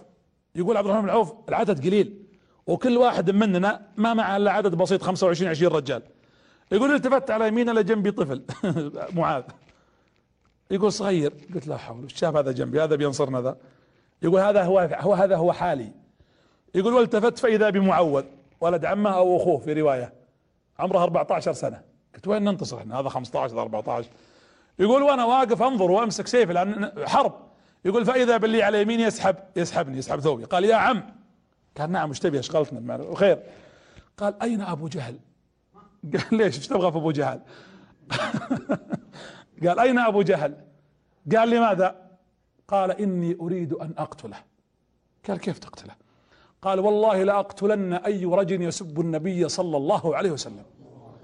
يقول أنا أسمع الكلام مستغرب صغير لم أبالي يقول شوي الذي يسحب من جهة ثانية. يا عم وين أبو جهل؟ فإن أمي بعثتني وأخي ألا نعود إلا وقد قتلنا من كان يسب النبي عليه الصلاة والسلام. يقول فتشجعت. قلت الحمد لله ما دام هذول الصغار سيكون إن شاء الله هناك أمر أكبر. يقول فأشرت إليهم على أبو جهل. قلت شوفوا هذاك هو. يقول فلما رأياه شوفوا الحديث. يقول فانطلقا كالرماح من شدة انطلاقهم وقوتهم. يقول يوم وقفوا شافوا من بعيد على فرس جثة أبو جهل كبير. يقول فرآه ذولي شباب على رجولهم يقول وقف معاذ معوذ قال اسمع إذا رحنا كلنا كذا بيذبحنا والرجال ذا طويل وعلى فرس قال ماذا نفعل؟ قال أنت تضرب بسيفك أرجل الفرس وتخلي الفرس حقه يطيح وهو بيسقط. ثم نقوم أنا عليها قومة واحدة ونطعنه في رقبته أنت بتطعنه في بطنه لأنه لن يموت. يقول فجلسنا نرقبه في المعركة فتقدم معوذ فضرب الفرس وطاح منه. هو يقول معاذ بعد المعركة يخبر النبي قال والله لا ندري كيف سقط. ما ندري كيف طاح. يقول فصعدنا على رقبته فطعناه هنا في رقبته. يقول لما طعناه أراد أن يمسك بنا ففررنا. يوم جاي يركض معاذ شافه عكرمة ولد أبو جهل. عكرمة أسلم بعدين. يقول فضربني في كتفي وخلع كتفه. قطع يده اليمنى. يقول فبقي جلد فيها. ومعاذ ركض معاذ راح يبشر الرسول. اسمعوا الشاب أنا أناشد أبو 15 و16 بل والله أبو 40 وأكثر. معاذ يقول يوم شفته ركض قلت سيبشر النبي قبلي. والله لاسبقن لكن الدم ويدي ما خلتني. يقول فوضعت يدي تحت قدمي فقطعتها. يقول انقطع ما عاد بقى إلا لحمة بس. يقول فركضت. يقول فوصلنا إلى النبي مع بعض. قلنا قتلناه لك يا رسول الله. من؟ قال أبو جهل فرح النبي. قال قم يا ابن مسعود تأكد من الخبر. جيب العلم لي. عبد الله بن مسعود يقول رحت أدور بين القتلى فلقيت أبو جهل في آخر رمق. خلاص بيموت. يقول جيت ودعست عليه هنا. وضع ابو عبد الله بن مسعود عبد الله بن مسعود طبعا نحيف رضي الله عنه وأرضاه. يقول فوضعت رجلي على على صدره. قال حتى أنت يا صويحب الغنم أو يا رويع الغنم لقد ارتقيت مرتقا صعب. شوفوا الكبر حتى في آخر لحظة. يقول ما قال أنت الضعيف تدعسني. قال من اغت... من الذي غلب؟ علمني من اللي فاز. قال غلب الحق وغلبك محمد. يقول قلت له الكلام يقول لما سمعت الكلام حتى هو عنده هدف على على كفره وعنده رسالة على ضياعه وضلاله. فلماذا لا يكون عندنا رسالة؟ يقول آه، عبد الله بن مسعود فجززت رقبته ومات أبو جهل. وهذا يعد انتصار. شوف أراد الله أن تكون ميتته على يد هؤلاء الأطفال أو هؤلاء الغلمان. النبي صلى الله عليه وسلم في المعركة وش قال للصحابة؟ يا قوم من رأى منكم أبي البحتري بن هاشم فلا يقتلنه. كافر. ليش يا رسول الله؟ وهو جاي معهم في المعركة. لماذا يا رسول الله لا نقتل؟ ليش؟ أسلم. قال لا إنه كان وفيا معنا يوم الصحيفة يوم حوصرنا في شعب بني طالب. اتركوه وفاء له. أبو بحتري في المعركة وجاي يقاتل. يقول واحد من الصحابة فكنت أقاتل فرأيت أبو البحتري. وصددت عنه. رحت اقاتل واحد ثاني ولحقني. قال قاتلني أنا كاك رجال. قال يا رجل والله إني أستطيع أن أقاتلك لكن نبيي منعني من قتالك. قال تقدر تقاتلني؟ قال والله تركتك طاعة لرسول الله. ولا أقدر أقتلك أنا. أنا سهل قتلك علي. قال والله لا أقتلنك أنا. أنا اللي بذبحك. يقول أنا حشت. ما أبغى أذبحه أنا الرسول لا أحد يقول أحد يذبحه. يقول فأخذ يلحق بي. يقول حتى وقف أمامي فكاد أن يقتلني فقتلته. يقول رحت اصيح أبكي. يا رسول الله إنني قتلت الرجل الذي منعتني من قتله. لحقني وأنا تركته من أجلك. قال لا عليك إنما أردنا الوفاء إنما أردنا الوفاء. الرسول وفي حتى مع اعدائه ويعرف صلى الله عليه وسلم هذا الأمر. آخر المعركة آخر المعركة أنزل الله الملائكة. ترى ما نزلت الملائكة من أول المعركة؟ إني معكم فثبتوا الذين آمنوا. ونزلت ألف من الملائكة. الرسول قبل تنزل الملائكة وين كان فيه؟ كان وراء يدخل ويطلع. ويصعد النبي صلى الله عليه وسلم خلف ويرفع كفه. اللهم يا الله اللهم إن تهزم هذه العصابة فلن تعبد في الأرض أبدا. اللهم أنجز لي ما وعدتني. وطاح رداءه. وبان بياض بياض إبطه. قال له أبو بكر هون عليك يا رسول الله. والله إن الله لمنجز لك وعده ومحقق ما تريد. يا الله أنجز لنا وعده. شوفوا التذلل. الله يقول ولقد نصركم الله ببدر وأنتم إيش؟ أذلة. أذلة تتذللون. أقول يا جماعة اللي له حاجة. يتذلل إلى ربه وكلنا أصحاب حاجات عند الله. تذللوا بين يديه. فإن الله يجيب من تذلل بين يديه سبحانه وتعالى. أبو بكر آه، بلال رضي الله عنه شاف أمية بن خلف في المعركة. اللي كان يعذب اللي قال الرسول ستقتله وطلع سيفه. ويوم شاف أمية انحاش فرك. ومن راح له؟ راح لعبد الرحمن بن عوف. قال يا عبد الرحمن إنني مستسلم وأرفع الراية البيضاء. ما أبغى قاتل بس ما أسلم. يوم جاء بلال قال والله لا أقتلنك يا عمرو. قال له عبد الرحمن عبد الرحمن بن عوف رضي الله عنه قال لأمية أقصد؟ قال عبد الرحمن بن عوف دعه يا بلال فإنه أسيري. قال والله لا أسير لك اليوم. وقال عبد الرحمن بن عوف لأنه دخل عليه يعني حماه. قال له عبد الرحمن بن عوف انبطح انضجع في الأرض. أمية بن خلف. فانبطح وجاء فوق عبد الرحمن عشان ما يذبحه بلال.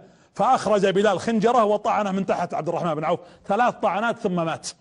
وكبر رضي الله عنه. عاد يقول رفع رأسه وينظر. قلتها لي في مكة. قلتها لي في مكة. يعني قلت لك قلت لي أنك ستقتلني وقتله بالفعل. وقتل عدد. منهم سبعين من صناديد قريش. ووقف النبي صلى الله عليه وسلم منتصرا.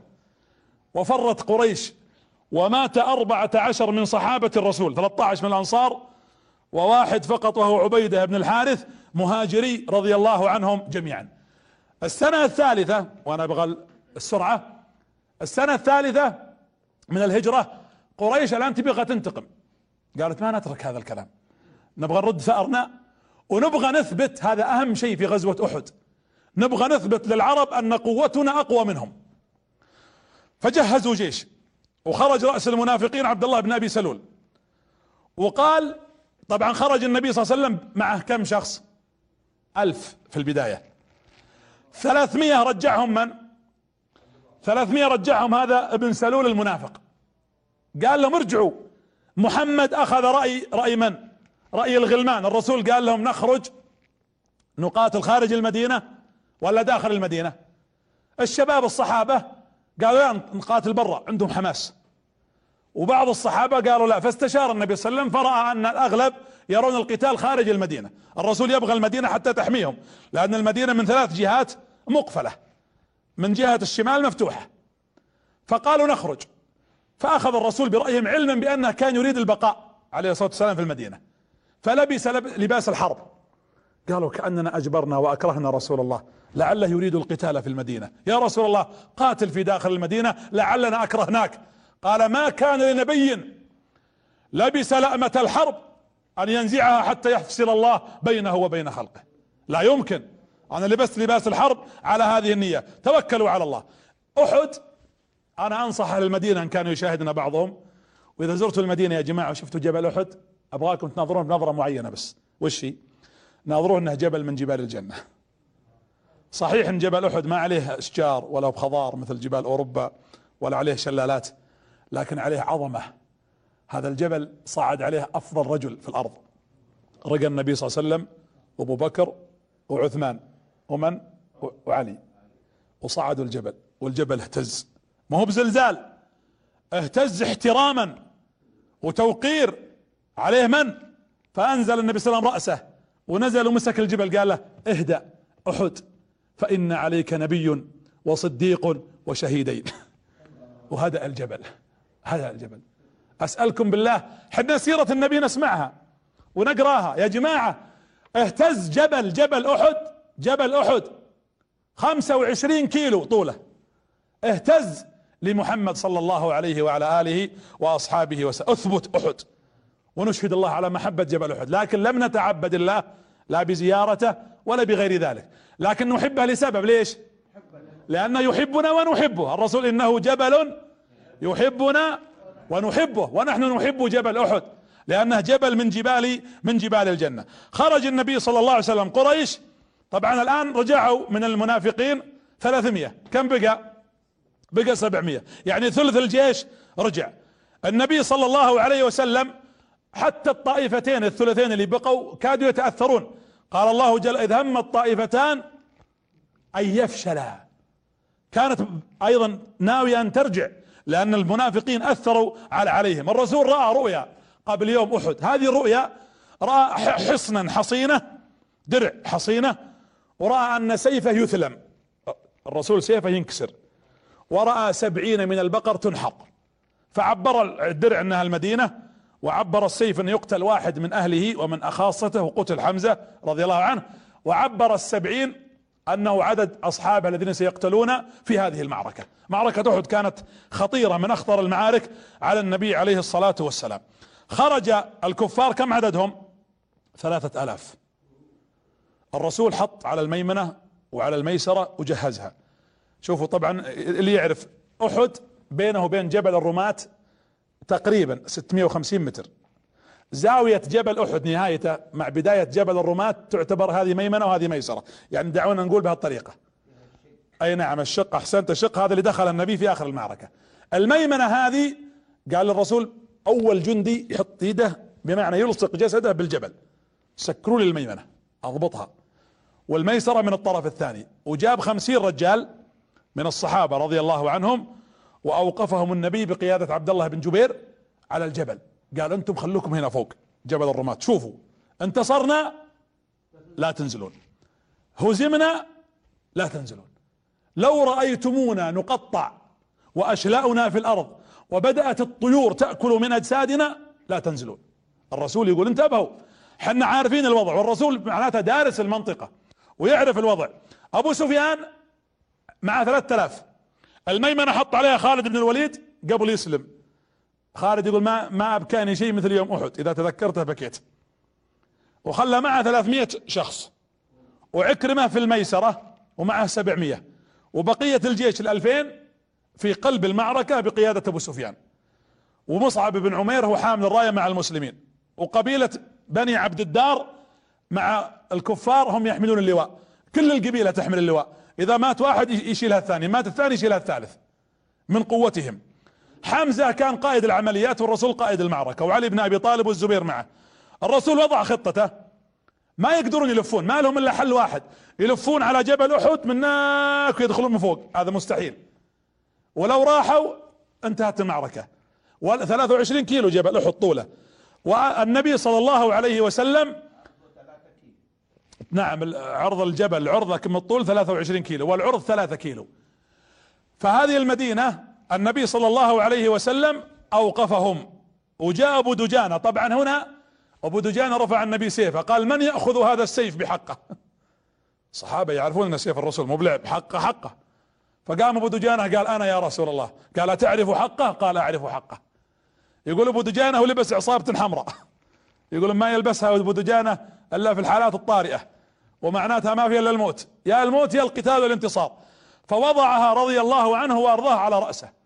ودخل في المعركة. يقول والله يقول بعض الصحابة كنت ألحق به. فرأيته يقاتل ويقتل من المشركين بالعدد الكبير. حتى رأى فارسا ملثما. فلما أراد أن يقتله فك اللثام فإذا بها حرمة امرأة مع الكفار. شافته بيقتلها قالت قال إليك عني. إن سيف محمد لا يمس امرأة فإن يده لم تمس امرأة ولا رفعت يده ولا عصاه على امرأة قط. روحي روحي انت حرمة. أنا ما أقتلك. ويعرف حقه. يقول فكان يقاتلهم. والنبي صلى الله عليه وسلم توسط المعركة الآن. وبدأ النبي صلى الله عليه وسلم يحرك الصحابة رضي الله عنهم. وبدأ الناس المسلمون ينتصرون. صار في انتصار واضح. وقريش خلاص الرسول كان يريد في النهاية يلزمهم في مواجهته عشان ما يحاصرونه. وحصل. الرسول ما عنده ردود أفعال. عنده فعل. لا ردة الفعل تعكس عليك الخطة. الرسول مبادر صلى الله عليه وآله وسلم. هنا يوم بدأوا يضربونهم بدأ بعض الكفار يهربون لأن طاح منهم ناس. الرماة فوق يناظرون. وعبد الله بن جبير قالوا لهم عددهم خمسين. قالوا خلاص الرسول انتصر. ننزل. قال لا. لقد أمرنا رسول الله لا نتحرك. انتصر أو لم ينتصر. قالوا المسلمون انتصروا. ولازم ننزل ما عاد فيه فائدة من جلوس الآن.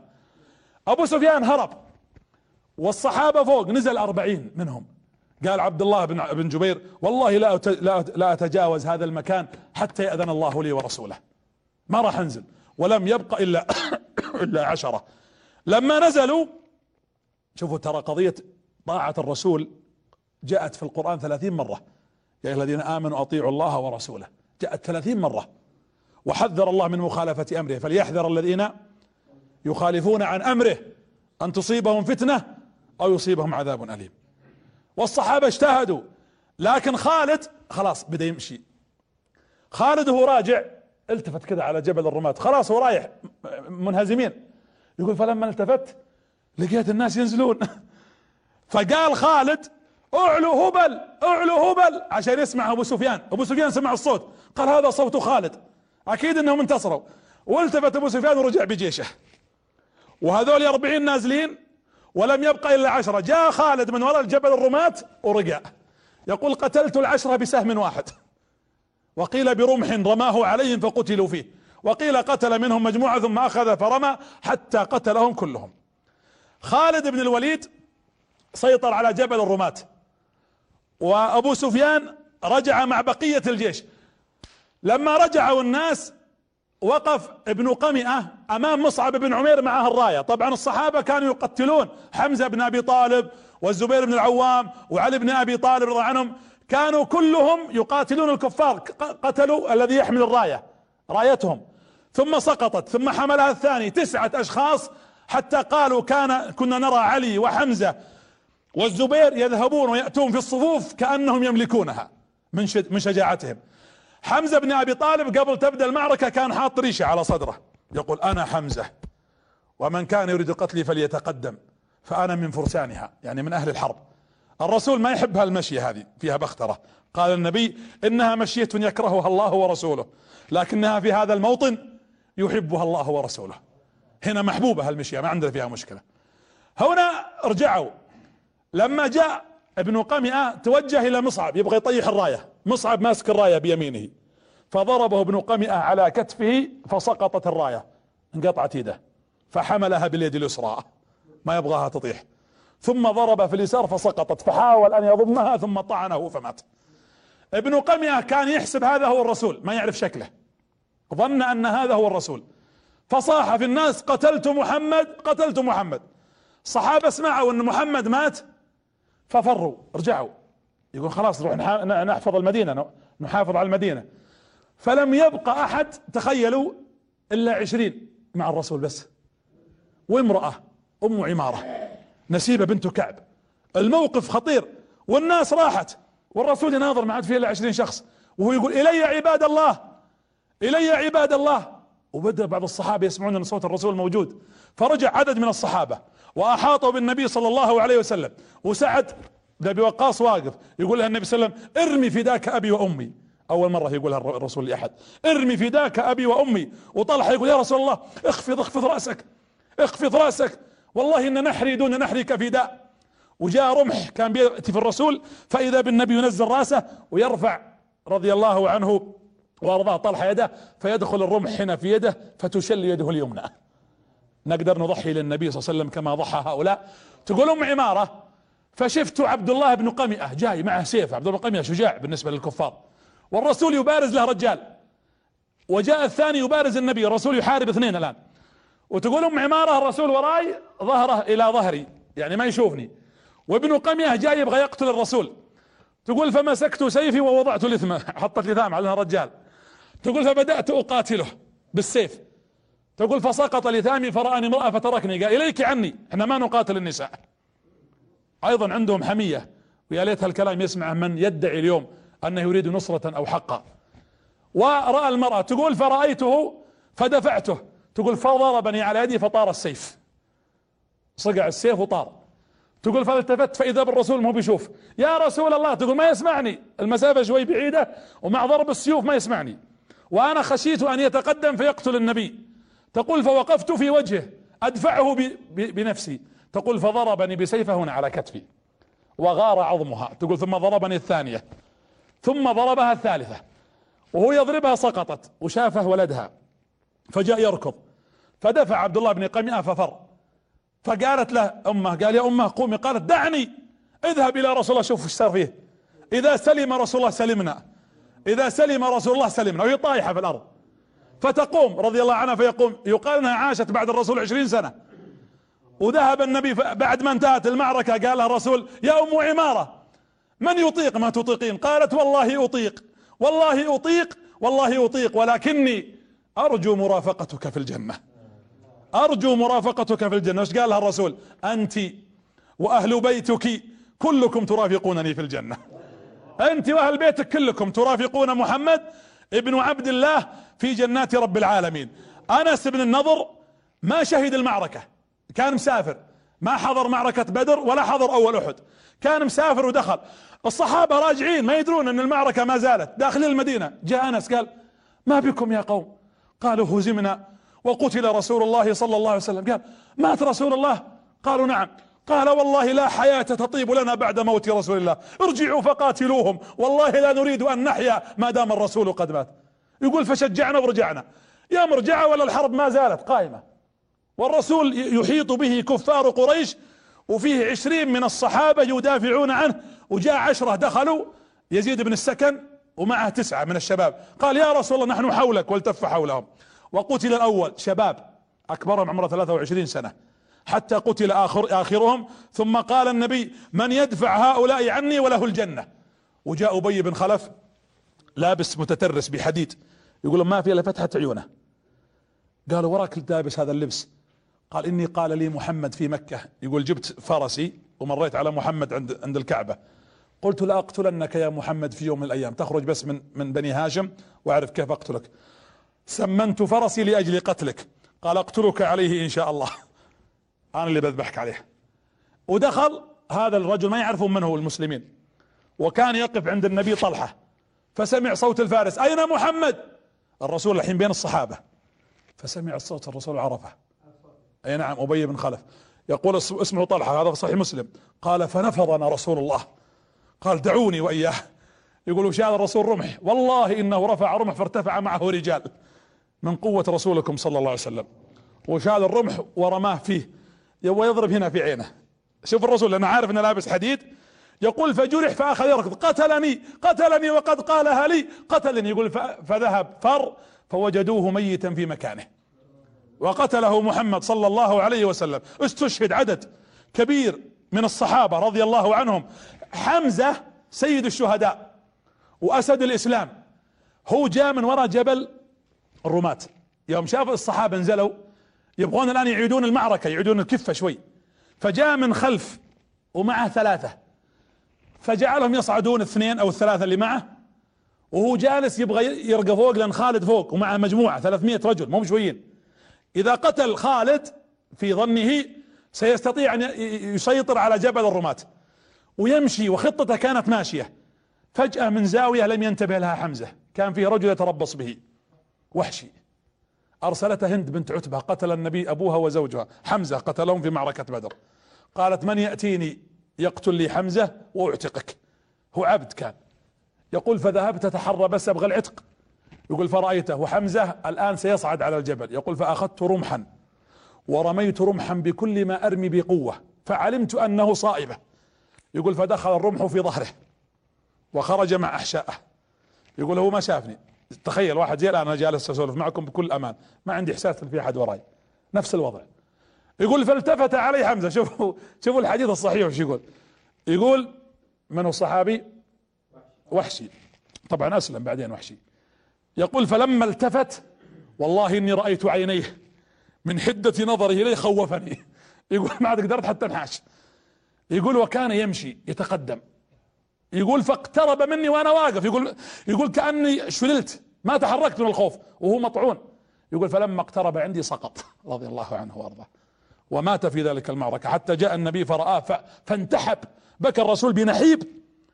ودعا الله سبحانه وتعالى لأن النبي تأثر بموته وقبل أن يأتي الرسول تقدم واحد من الكفار وأدخل رمحا في فمه حتى قطع فمه وكسر أسنانه. فجاء النبي ورآه بهذه الحالة وتأثر صلى الله عليه وآله وسلم.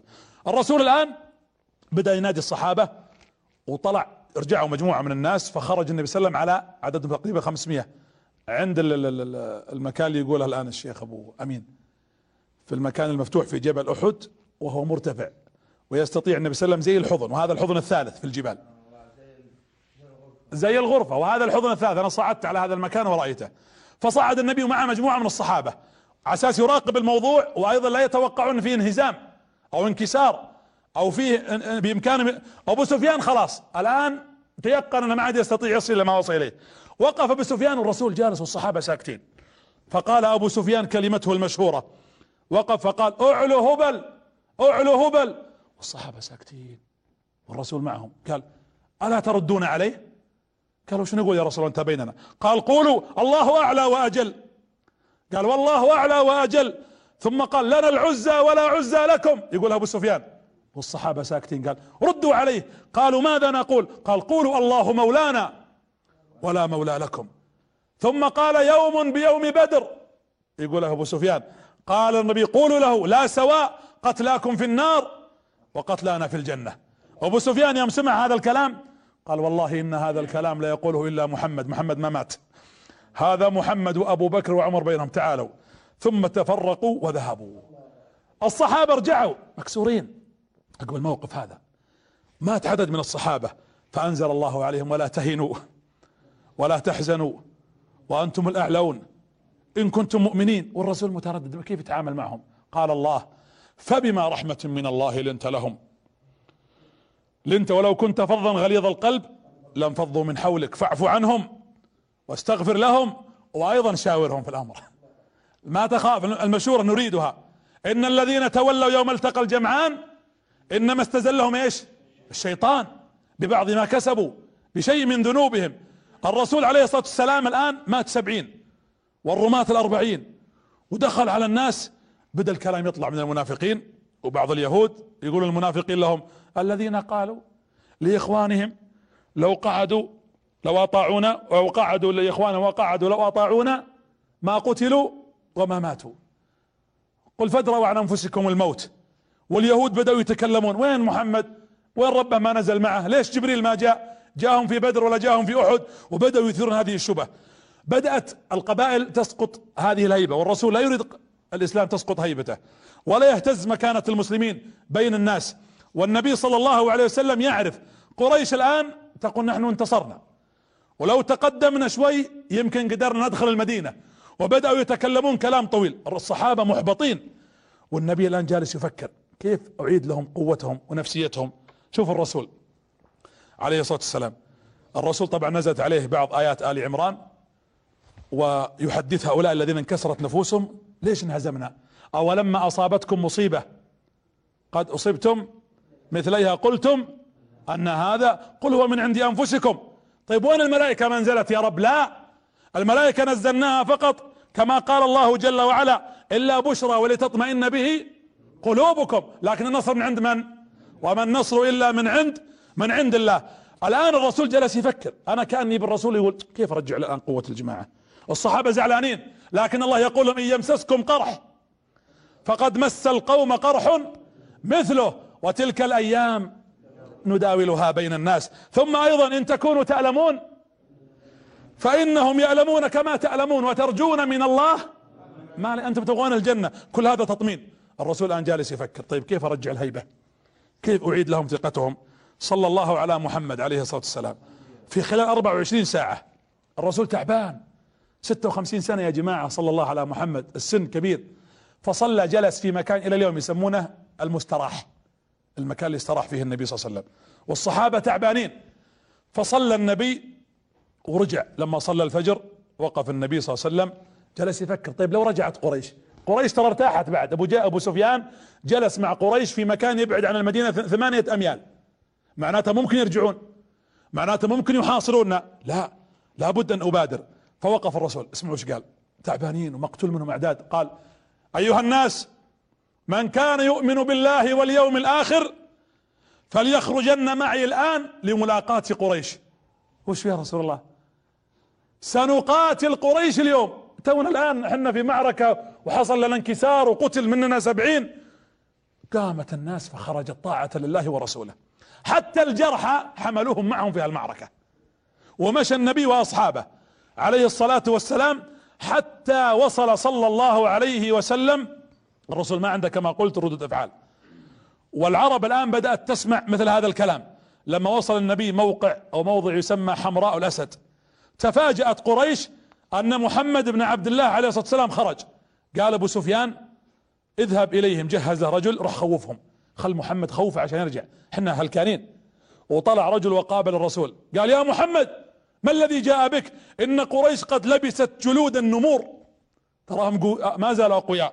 قال له الرسول ماذا قلت؟ قال قريش لبست جلود النمور من شدتها. قال تقول هذا الكلام عند قومي؟ قال أقوله لهم. قال تعال اسمعوا ماذا يقول الرجل. قال يا قوم إن مح... ان ان إن أبو إن أبو سفيان وقريش لبست لباس النمور وجلود النمور. فقال النبي عليه الصلاة والسلام قولوا حسبنا الله ونعم الوكيل. الذين قال لهم الناس إن الناس قد جمعوا لكم فاخشوهم فزادهم إيمانا وقالوا حسبنا الله ونعم الوكيل. وجلس يحسبنا الله ونعم الوكيل بأصوات عالية. فر الرجل وذهب هذا الرجل قال لأبو سفيان يا أبو سفيان أنا أتيت إلى قوم معنوياتهم مرتفعة أقوياء ويقول حسبنا الله ونعم الوكيل. قال النبي صلى الله عليه وسلم شوف الرسول ما ترك. قال ائتوني بفلان. رجل يسمى معبد بن أبي معبد. هذا من من خزاعة أسلم وأخفى إسلامه. هذا الرجل قال له النبي صلى الله عليه وسلم شوف روح لأبو سفيان وحاول تخوفهم خذلهم. قال أبشر.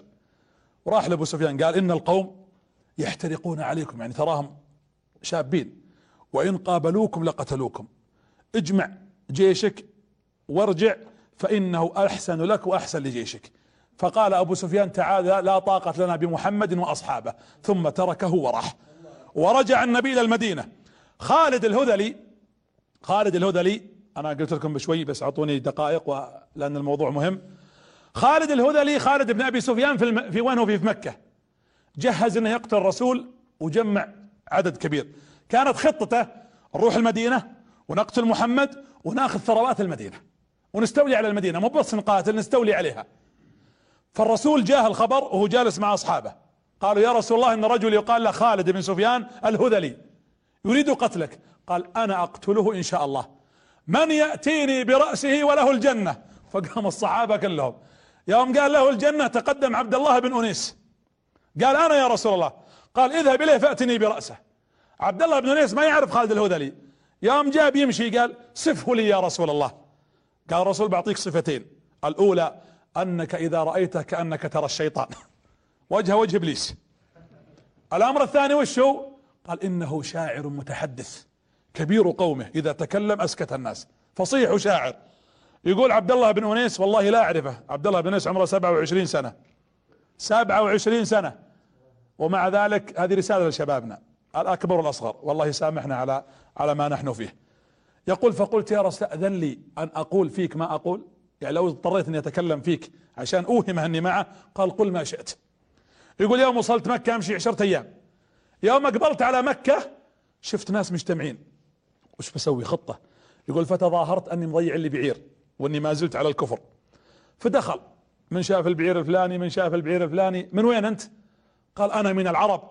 سمعت بكم أنكم تجهزون لقتل محمد فأتيت فإن كرهي له أشد من كرهكم له. يقول لازم أوهمهم. يقول فناظرت عرفت خالد الهذلي. قالوا هذا هو. يقول فبدأت أكلمه ويكلمني وجي عن يمينه وعن يساري حتى لفت نظره. يقول شوي. لما جاء يروح قال خالد بيتوا هذه الليلة وغدا بكرة نروح نهاجم المدينة. يقول قلت له تسمح لي أنام معك؟ قال خير إن شاء الله. إيش هالميانة يعني؟ وين تنام معي أنا؟ أنا كبير قومي. قال إني أريد أن اساجلك في الشعر. أنت شاعر وأنا شاعر. قال تحفظ ولا تقرض؟ قال كلاهما أحفظ وأقرض. قال سمعني يقول سمعته بيتين ورد علي وسمعني وسمعته قال تعال تعال تصلح معي أنت لازم تبيت معي الليلة في خيمتي. ابن كثير يقول هذه أحسن أحسن نومة في الإسلام أحسن سهرة. لأنها جابت رأس هذا كلام ابن كثير يقول وهذه من أفضل الليالي في الإسلام. يقول يوم دخلت معه بدا يقول لي وأقول له شعر يقول أعطيته على جوه. يقول لين تعب هو خالد. قال أنا جاءني النوم تعبت. قال نم جعله ما ما تقوم. طبعا هذه زيادة مني في الرواية. فنام يقول فلما نام فسمعت غطيطة. يقول أنا خالد آه، عبد الله بن انيس يقول تظاهرت بالنوم سويت نفسي نايم. يقول أنا جالس أطالع الرجال. يقول لين سمعت يشخر تعبان ذاك. يقول فقمت فجزيت رأسه. وحطيته في الخرج وطلعت. فصاحوا النساء قالوا قتل خالد. يقول فاختبأت في الجبال ثلاثة أيام. والله إني أكل فيها ورق الشجرة. يقول الرأس معي جايبه. الرسول يوم جاي يقوم قال روحوا لك الجنة. ينتظر الجنة هو. يقول فمشيت لين وصلت المدينة. يقول يوم شافني الرسول قال أفلح وجهك. قلت وجهك يا رسول الله. وجهك اللي يفلح.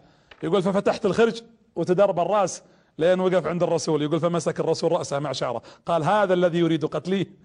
هذا خلاص جزاك الله خير يا عبد الله. قال الجنة. تقول في وعد بينه وبينك. قال انتظر انتظر. يقول فدخل النبي بيته. يقول أنا جالس انظر إيش بيعطينا إحنا يقول الجنة يقول فخرج النبي دخل البيت يدور ما لقى إلا عصا فجابها. قال خذ يا ابن انيس هذا العصا. قال بس أنا أبغى الجنة أنت تقول لك الجنة. قال خذ هذه العصا. تتكئ عليها في الجنة. والمتكئون يومئذ على العصي في الجنة قليل. خذها وتعطيني إياها يوم القيامة في جنات رب العالمين. يقول اخذت العصا وفرحت بها. يقول أمشي بها وأحارب بها وأنام فيها وتروش أنا وياها حتى أني أوصيت أنها تدفن معي. يقول فلما مات كفنوا العصا معه رضي الله عنه ودخلوها معه في في قبره رضي الله عنه وأرضاه. أحوال مكة أحوال مكة كانت مثل هذا وأشد. وهذا الصحابي الجليل يقول ما خفت على نفسي لكني خشيت على النبي صلى الله عليه وعلى آله وأصحابه وسلم. في قبائل بدأت ترسل للرسول. أنا استأذنت الإدارة في شوي زيادة من الوقت معليش. لا لأن مهم الكلام الحقيقة وحنا بنختم. جزاك. الرسول صلى الله عليه وسلم الحين القبائل إيش بدأت تقول له؟ أرسلت قبيلة تقول يا رسول الله علمنا القرآن. فأرسل الرسول لهم ستة من الصحابة. شوفوا الآن بدأت الغدر. مرثد بن أبي المرثد خبيب بن عدي زيد ابن ال ال ال من هو؟ الدثنة أو؟ أي هذا اسمه الآن نسيت أنا. وعبد الله بن طارق وعدد أو اثنين من الصحابة. هؤلاء قال لهم الرسول روحوا إلى القبيلة الفلانية فعلموهم الكتاب وعلموهم الإسلام. طبعا مرثد هذا قصة له جميلة. هو اللي كان ينقل المسلمين اللي أسلموا بعد الرسول في الهجرة يعني ويطلعهم في الليل من مكة ويجيبهم من المدينة. يروح آخر يدخل مكة ويأخذ اثنين ثلاثة ويطلعهم ويوصلهم. هذه كانت وظيفته. وتعرفون ما يجي إلا في الليل. في الليل من اللي يكون سهران غالبا. حقين الليالي الحمراء. فكانت في حرمة عند المدخل تشوفه. زانية أكرمكم الله. وجاء مرة في الليل وشافته فأعجبت به. قالت تعال نم معي. تريده للزنا. قال إن الإسلام منعني من ذلك. أنا مسلم ما أقدر.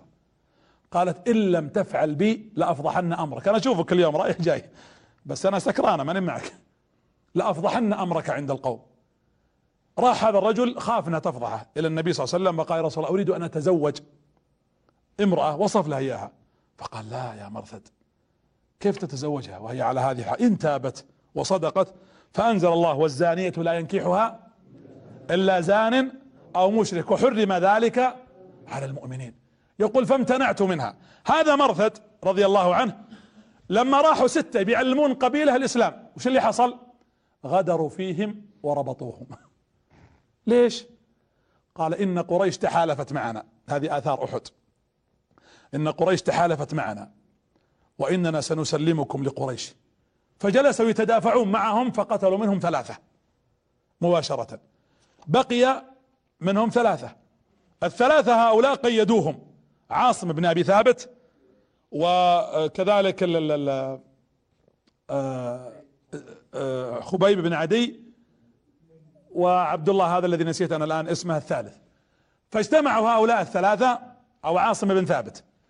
فكانوا هؤلاء الثلاثة موجودين فقاموا أيضا فربطوهم. عاصم بن ثابت هذا كانت في حرمة اسمها سلافة بنت سعد. قتل أخوها في أحد عاصم. وقالت اللي يجيب لي عاصم ويقطع لي رأسه ويفرغ رأسه من اللحم والمخ حتى أضع جمجمته حساء أحسو فيه الخمر لاعطينه كذا من المال. قالوا هذا عاصم فرصة خلنا نذبحه ونعطيه هذه سلافة. وتعطينا هالدراهم. فلما أرادوا قتله وقتل بعث الله جل وعلا دبابير ونحل تدور حول رأسه. كلما أرادوا أن يقطعوا رأسه ما استطاعوا. وهذه آية وما يعلم جنود ربك إلا هو. أن تقتل في سبيله مهم مشكلة لكن تهان لا. لا نقبل لك الإهانة. قالوا خلوه لين يجي الليل وبتروح من هالدبابير ذي ونجي نقص رأسه وناخذه. فجاء مطر وسيل. فقالوا أتينا في الليل فإذا بالسيل قد جرف جثته. ووالله لا تعرف له جثة بعد ذلك.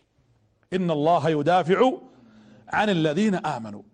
بقي ابن الدثينة هذا قابله صفوان بن أمية. صفوان بن أمية ولد من؟ خلف بن أمية.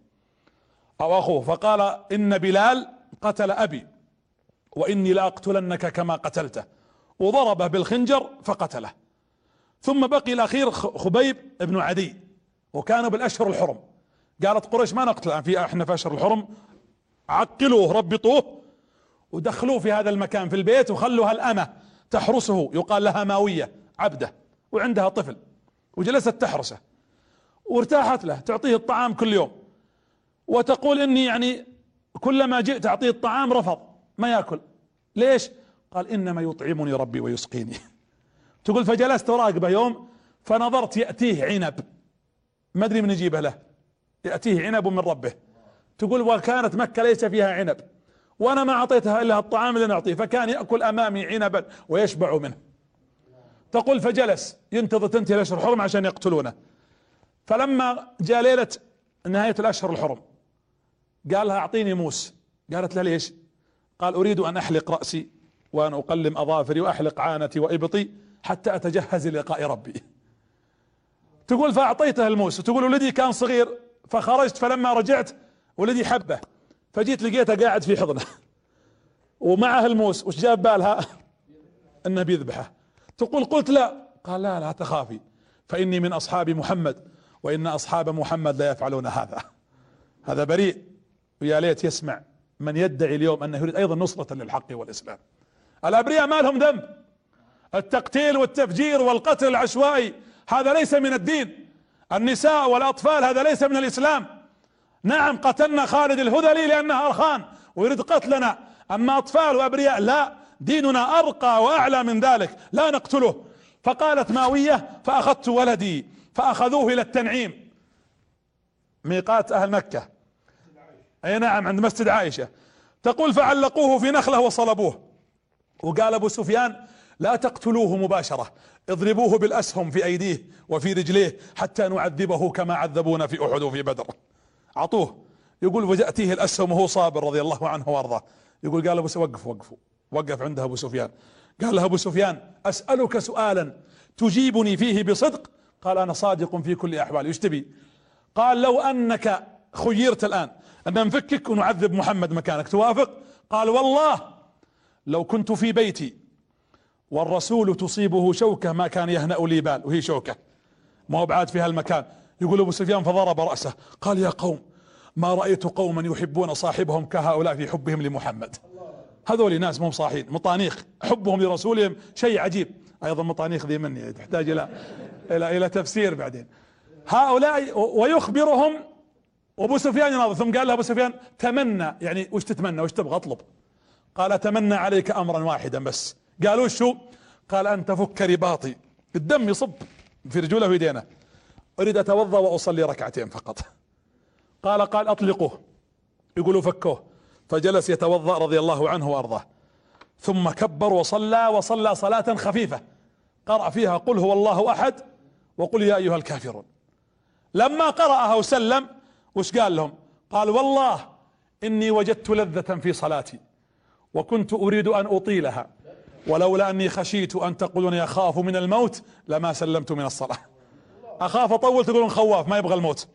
لكني اختصرتها والآن يلا اقتلوني وإني ألقى الله جل وعلا. لما ربطوه بيقتلونه قال اللهم اسمعوا أحصهم عددا واقتلهم بددا ولا تغادر منهم أحدا. يقول أبو سفيان يقول الصحابة فنزل. أبو سفيان أسلم بعدين هو الذي يروي الحديث. يقول فنزل كل قريش في الأرض عندهم اعتقادين. أول شيء يؤمنون بأن دعاء أصحاب محمد مستجاب. خايفين. اثنين يقول لو نزلنا يروح الدعاء من فوقنا ما يصيبنا. يعني يمشي من فوق. كلام بزران. فنزلوا في الأرض ثم قال اللهم إني أشهدك. شوف الصحابي خبيب. اللهم إني أشهدك أني بلغت رسالة رسولك. اللهم يا الله إني أحب أن يبلغه مني السلام قبل أن أموت. في هاللحظة هذه نزل جبريل على النبي صلى الله عليه وسلم. قال يا محمد إن خبيب بن عدي يبلغك السلام وإنه سيقتل الآن. طيب ليش يا جبريل ما أنقذته؟ نزل حتى يخبره وغضب النبي صلى الله عليه وسلم. كيف يقدرون فيهم؟ أرسلناهم يعلمونهم القرآن ويعلمونهم الإسلام فيغدر فيهم وقتلوه رضي الله عنه وأرضاه. في السنة الرابعة السنة الرابعة في قبيلة من القبائل أيضا أحد الصحابة بالمناسبة لما أسلم أظن سعيد وولاه عمر بن الخطاب على الكوفة العراق. يقولون كان يغشى عليه يطيح يجيه ارتعاش ثم يطيح. قالوا ما بك؟ قال والله إني كنت في ذلك الموطن الذي قتل فيه خبيب بن عدي وإن الله استجاب دعوته فينا. هذه الرعشة اللي تجيني منه من دعوته رضي الله عنه وأرضاه. السنة الرابعة أيضا في قبيلة من نجد. طلبت من الرسول يرسل لها أيضا وفد يعلمونهم الإسلام. وأرسل القراء السبعين هذول اللي قلت لكم الأنصار. قال اذهبوا إليهم فعلموهم. المنذر بن عمرو هو رئيسهم. وأرسل النبي معهم حرام بن ملحان. وجلس حرام بن ملحان يتكلم يقول له المنذر هذا أخبرنا عن دين نبيك. فقال إن رسولنا يأمرنا بالتوحيد ويامرنا بصلة الأرحام وبالأخلاق. يقول فغمز بعينه. وكان وراه رجل يقطع الروس اسمه جبار. يقول فغمز يقول فأخذ جبار الرمح الكبير وهو واقف. يقول فرماه فدخل من ظهري وخرج مع بطنه. المفروض إيش يقول وقتها؟ آه ولا يصرخ ولا لا؟ قال فزت ورب الكعبة. فزت ورب الكعبة. فزت ورب الكعبة. وطاح. فاز بإيش؟ فاز بالجنة وفاز بالشهادة وفاز بالبشارة. يقول هذا جبار فأثر فيني كلامه اللي ذبح هذا. فسكت عشان ما يقتلوني. ثم هربت وفررت حتى وصلت إلى محمد. قلت إن أصحابك قتلوا. قتل سبعين شخص قال روحوا اقتلوهم. لم يبق منهم إلا رجلا واحدا فقط. كان رايح يقضي حاجته. وقال لهم ذبحتوه روحوا ذبحوا ربعة بسرعة. فقتلوهم. يقول صاحبهم هذا فلما رجعت رأيت الطيور والغربان تحوم فعلمت أن قومي قد قتلوا. هذا جبار راح للنبي صلى الله عليه وسلم وأخبره. قال إني سمعت قومك يقولون كذا وكذا وإني قتلت رجلا منهم عدي. وكان يقول حمام ابن الحمام وكان يقول فزت ورب الكعبة. فقال النبي نعم فاز بجنة عرضها السماوات والأرض. قال وما جنة؟ يقول فجلس الرسول يشرح لي الجنة. فقلت والله إن رجالا يؤمنون بهذا وإنك لأنت وهم صادقون. أشهد أن لا إله إلا الله وأنك رسول الله. فغضب النبي وجلس يدعو عليهم يقنط شهر كامل. اللهم عليك بهم. اللهم أهلكهم. اللهم شهر كاملا. حتى أنزل الله عليه. ليس لك من الأمر شيء. أو يتوب عليهم. أو يعذبهم. فإنهم ظالمون. فتوقف النبي صلى الله عليه وسلم. الوضع في المدينة الآن يهود بني النظير الآن هم يريدون يغيرون الموضوع. وبيتوا الخيانة. وراح النبي صلى الله عليه وسلم يهود بني النظير شوفوا ركزوا معي. وقال لهم عندهم قتل. فيه رجالين ذبحوا واحد ويبغى الرسول يدفع الدية. وراح لليهود يقول اعطونا فديتكم ساعدونا يعني حتى نطلق هؤلاء. يوم دخل النبي عند بني النظير شوفوا خانوا العهد مع أن الرسول كتب بينه وبينهم ميثاق. ودخلوا على دخل النبي عند باب وقف قالوا خلاص أبشر انتظرنا ونعطيك من المال. دخلوا قالوا فرصة محمد عند الباب يطلع واحد فوق السور ويرميه بحجارة حتى يموت محمد. ونزل جبريل على النبي صلى الله عليه وسلم مباشرة. قال انطلق فإنهم يريدون قتلك. ورجع الرسول ولعلم الصحابة. ليش يا رسول الله؟ قال إنهم أرادوا قتلي. هنا الرسول ماذا فعل لهم؟ ذهب إليهم وقال تعالوا إنكم خنتم العهد وإني أعطيكم شهرا واحدا. لا تساكنونني في بلدي ولا في مدينتي. يا تطلعون أو تقتلون. فأمرهم النبي صلى الله عليه وسلم أن يخرجوا. قال تخرجون بكل أموالكم. ما نبغى منكم شيء. لكم شهرا واحدا فقط تطلعون من هذه الأرض. جاهم منافق اسمه عبد الله بن سلام قال شوفوا أنا أنصحكم ما تطلعون وأنا بحميكم. عندي سبعمية رجال بيوقفون معكم وتحصنوا بي واتركوا محمد علي. فقام النبي صلى الله عليه وسلم فحاصرهم. 15 يوم ولم يفك الحصار. قال تطلعون بالمال من غير السلاح هونا ما في سلاح. وجلسوا فأنزل الله تحريم الخمر. ولأن الله استجاب الصحابة وسكبوا الخمر الذي كان يشربه بعضهم إلا أن النبي عليه الصلاة والسلام استسلموا هؤلاء وقذف الله في قلوبهم الرعب ومن أراد الاستزادة فليقرأ سورة الحشر. ثم خرج النبي إلى ذات الرقاع. وذات الرقاع هي 300 كيلو. الرسول ما يبغى يفتح جبهة ثانية لكنه يبغى يرد اعتبار المسلمين بعد أحد وهذه القبيلة ضعيفة مي بقوية. فخرج النبي صلى الله عليه وسلم مع 700 رجل. يمشون 300 كيلو يتعاقبون. من شدة المشي وطول المسافة تقطعت أكرمكم الله نعالهم. حتى بدأوا يقطعون ثيابهم يربطون على رجولهم. وسميت المعركة بذات الرقاع. فدخل النبي صلى الله عليه وسلم ووصلوا هناك ثم تفرقت القبائل وخافوا. والرسول في الطريق نزلت عليه صلاة الخوف. والصلاة يصلون بطريقة الإمام تجاه القبلة والثانيين عكس القبلة يراقبون. ويصلون مع النبي صلى الله عليه وسلم. وإذا صلى ركعتين يسلمون اللي وراه ثم تأتي الطائفة التي لم تصلي فيصلوا معه والجميع يأخذون أسلحتهم ويأخذون كذلك كذلك حذرهم وجاءت الآيات مفصلة كذلك في القرآن الكريم. في سنة خمسة أدركت الآن قريش وهذا آخر محور أوقف معه أدركت قريش واليهود والعرب أن الرسول ما ينفع أنه يقاتل الحالة. يعني ما ينفع توقف اليهود لحالها ولا قريش لحالها يجب أن نتحزب وأن نتكاتف وأن نجتمع حتى نقتل محمد. طيب اجتمعوا الأحزاب اللي جمعهم رجل اسمه حيي ابن أخطب يهودي من بني النضير. لما أجلوا هذا يكره النبي عليه الصلاة والسلام. أول ما دخل الرسول المدينة راح هو أخوه. قال تعال يا محمد اخلع رداءك. ليش؟ قال أبغى أشوف علامة النبوة مثل الزيتونة مثل الوحمة وراء فيها ثلاث شعرات. فرآها. قال من أبوك؟ قال عبد الله. قال مات وأنت يتيم؟ قال نعم. من رباك جدي؟ من؟ عمي. فعلم أنه لما رجع اخوه قال أهو هو قال نعم هو هو. هذا الذي ذكر في التوراة. قال على ماذا تنوي؟ قال أعاديه وأكرهه حتى تنتهي الأرض. يعني ما حييت سيكون لي وله القتل والحصار. المهم تحزبت قريش مع هؤلاء اليهود وأصبحت هناك أحزاب واجتمعوا مع غطفان ومع غيرهم عشرة آلاف مقاتل. اجتمعوا توجهوا للمدينة وعلم النبي صلى الله عليه وسلم بذلك وقال للصحابة نخرج ثلاثة آلاف من الصحابة رضي الله عنهم ثم خمسة عشر يوم النبي صلى الله عليه وسلم جاء استشار الصحابة فأشار سلمان الفارسي يحفر إيش؟ يحفر الخندق. أربعة ونص كيلو طولا خمسة أمتار. عمقا ستة أذرع عرضا لهذا لهذا الخندق. و1500 مسلحين. هنا لما بدأ النبي صلى الله عليه وسلم يدير وزع الصحابة 25 فرقة. كل مجموعة منهم تحفر ستين متر تقريبا ثمانين ذراع. أبو بكر وعمر والنبي صلى الله عليه وسلم يراقبون. حفر الخندق وتقدمت قريش بقيادة أبو سفيان. ولما تقدموا استفاجئوا خندق. العرب ما تعرف الخنادق. وحنا ما استعدينا إحنا جينا بنقاتل ونرجع ما جبنا لا زاد ولا متاع حتى نقعد لنا أيام. الحصار تم 24 يوم. والرسول خاف على على صحابته على النساء والولدان. جلسوا أولئك ينتظرون أي مدخل حتى يدخلون على هؤلاء ويقتلونهم. في نفس اللحظة قالوا لهم شوفوا آه، حيي بن أخطب قال بقيت قبيلة بني قريظة ندخل إليها ونحاول أن نتفاوض معها. تفاوضوا معهم تفاوض سريع قالوا إحنا لا الرسول وفي وأنه لم يقتلنا. ولم يحاسبنا بما فعلتم أنتم فوقفوا وامتنعوا. فأغروهم حتى مزقوا إيش؟ مزقوا الصحيفة والاتفاق اللي بينهم وبين النبي صلى الله عليه وسلم. حسان بن ثابت كان جوا لأنه شاعر ولا كان يعرف القتال. فأرسلوا واحد من اليهود قال روح ادخل عليهم. حرمة من النساء شافته. قالت له يا حسان قم فاقتله. قال ما أقدر ما لي قوة إني أقتل هذا الرجل. فقالت اقتله. حتى لا يذهب بإخبارنا إلى اليهود فيأتون علينا. فقامت فأخذت حديدة فضربته فمات الرجل.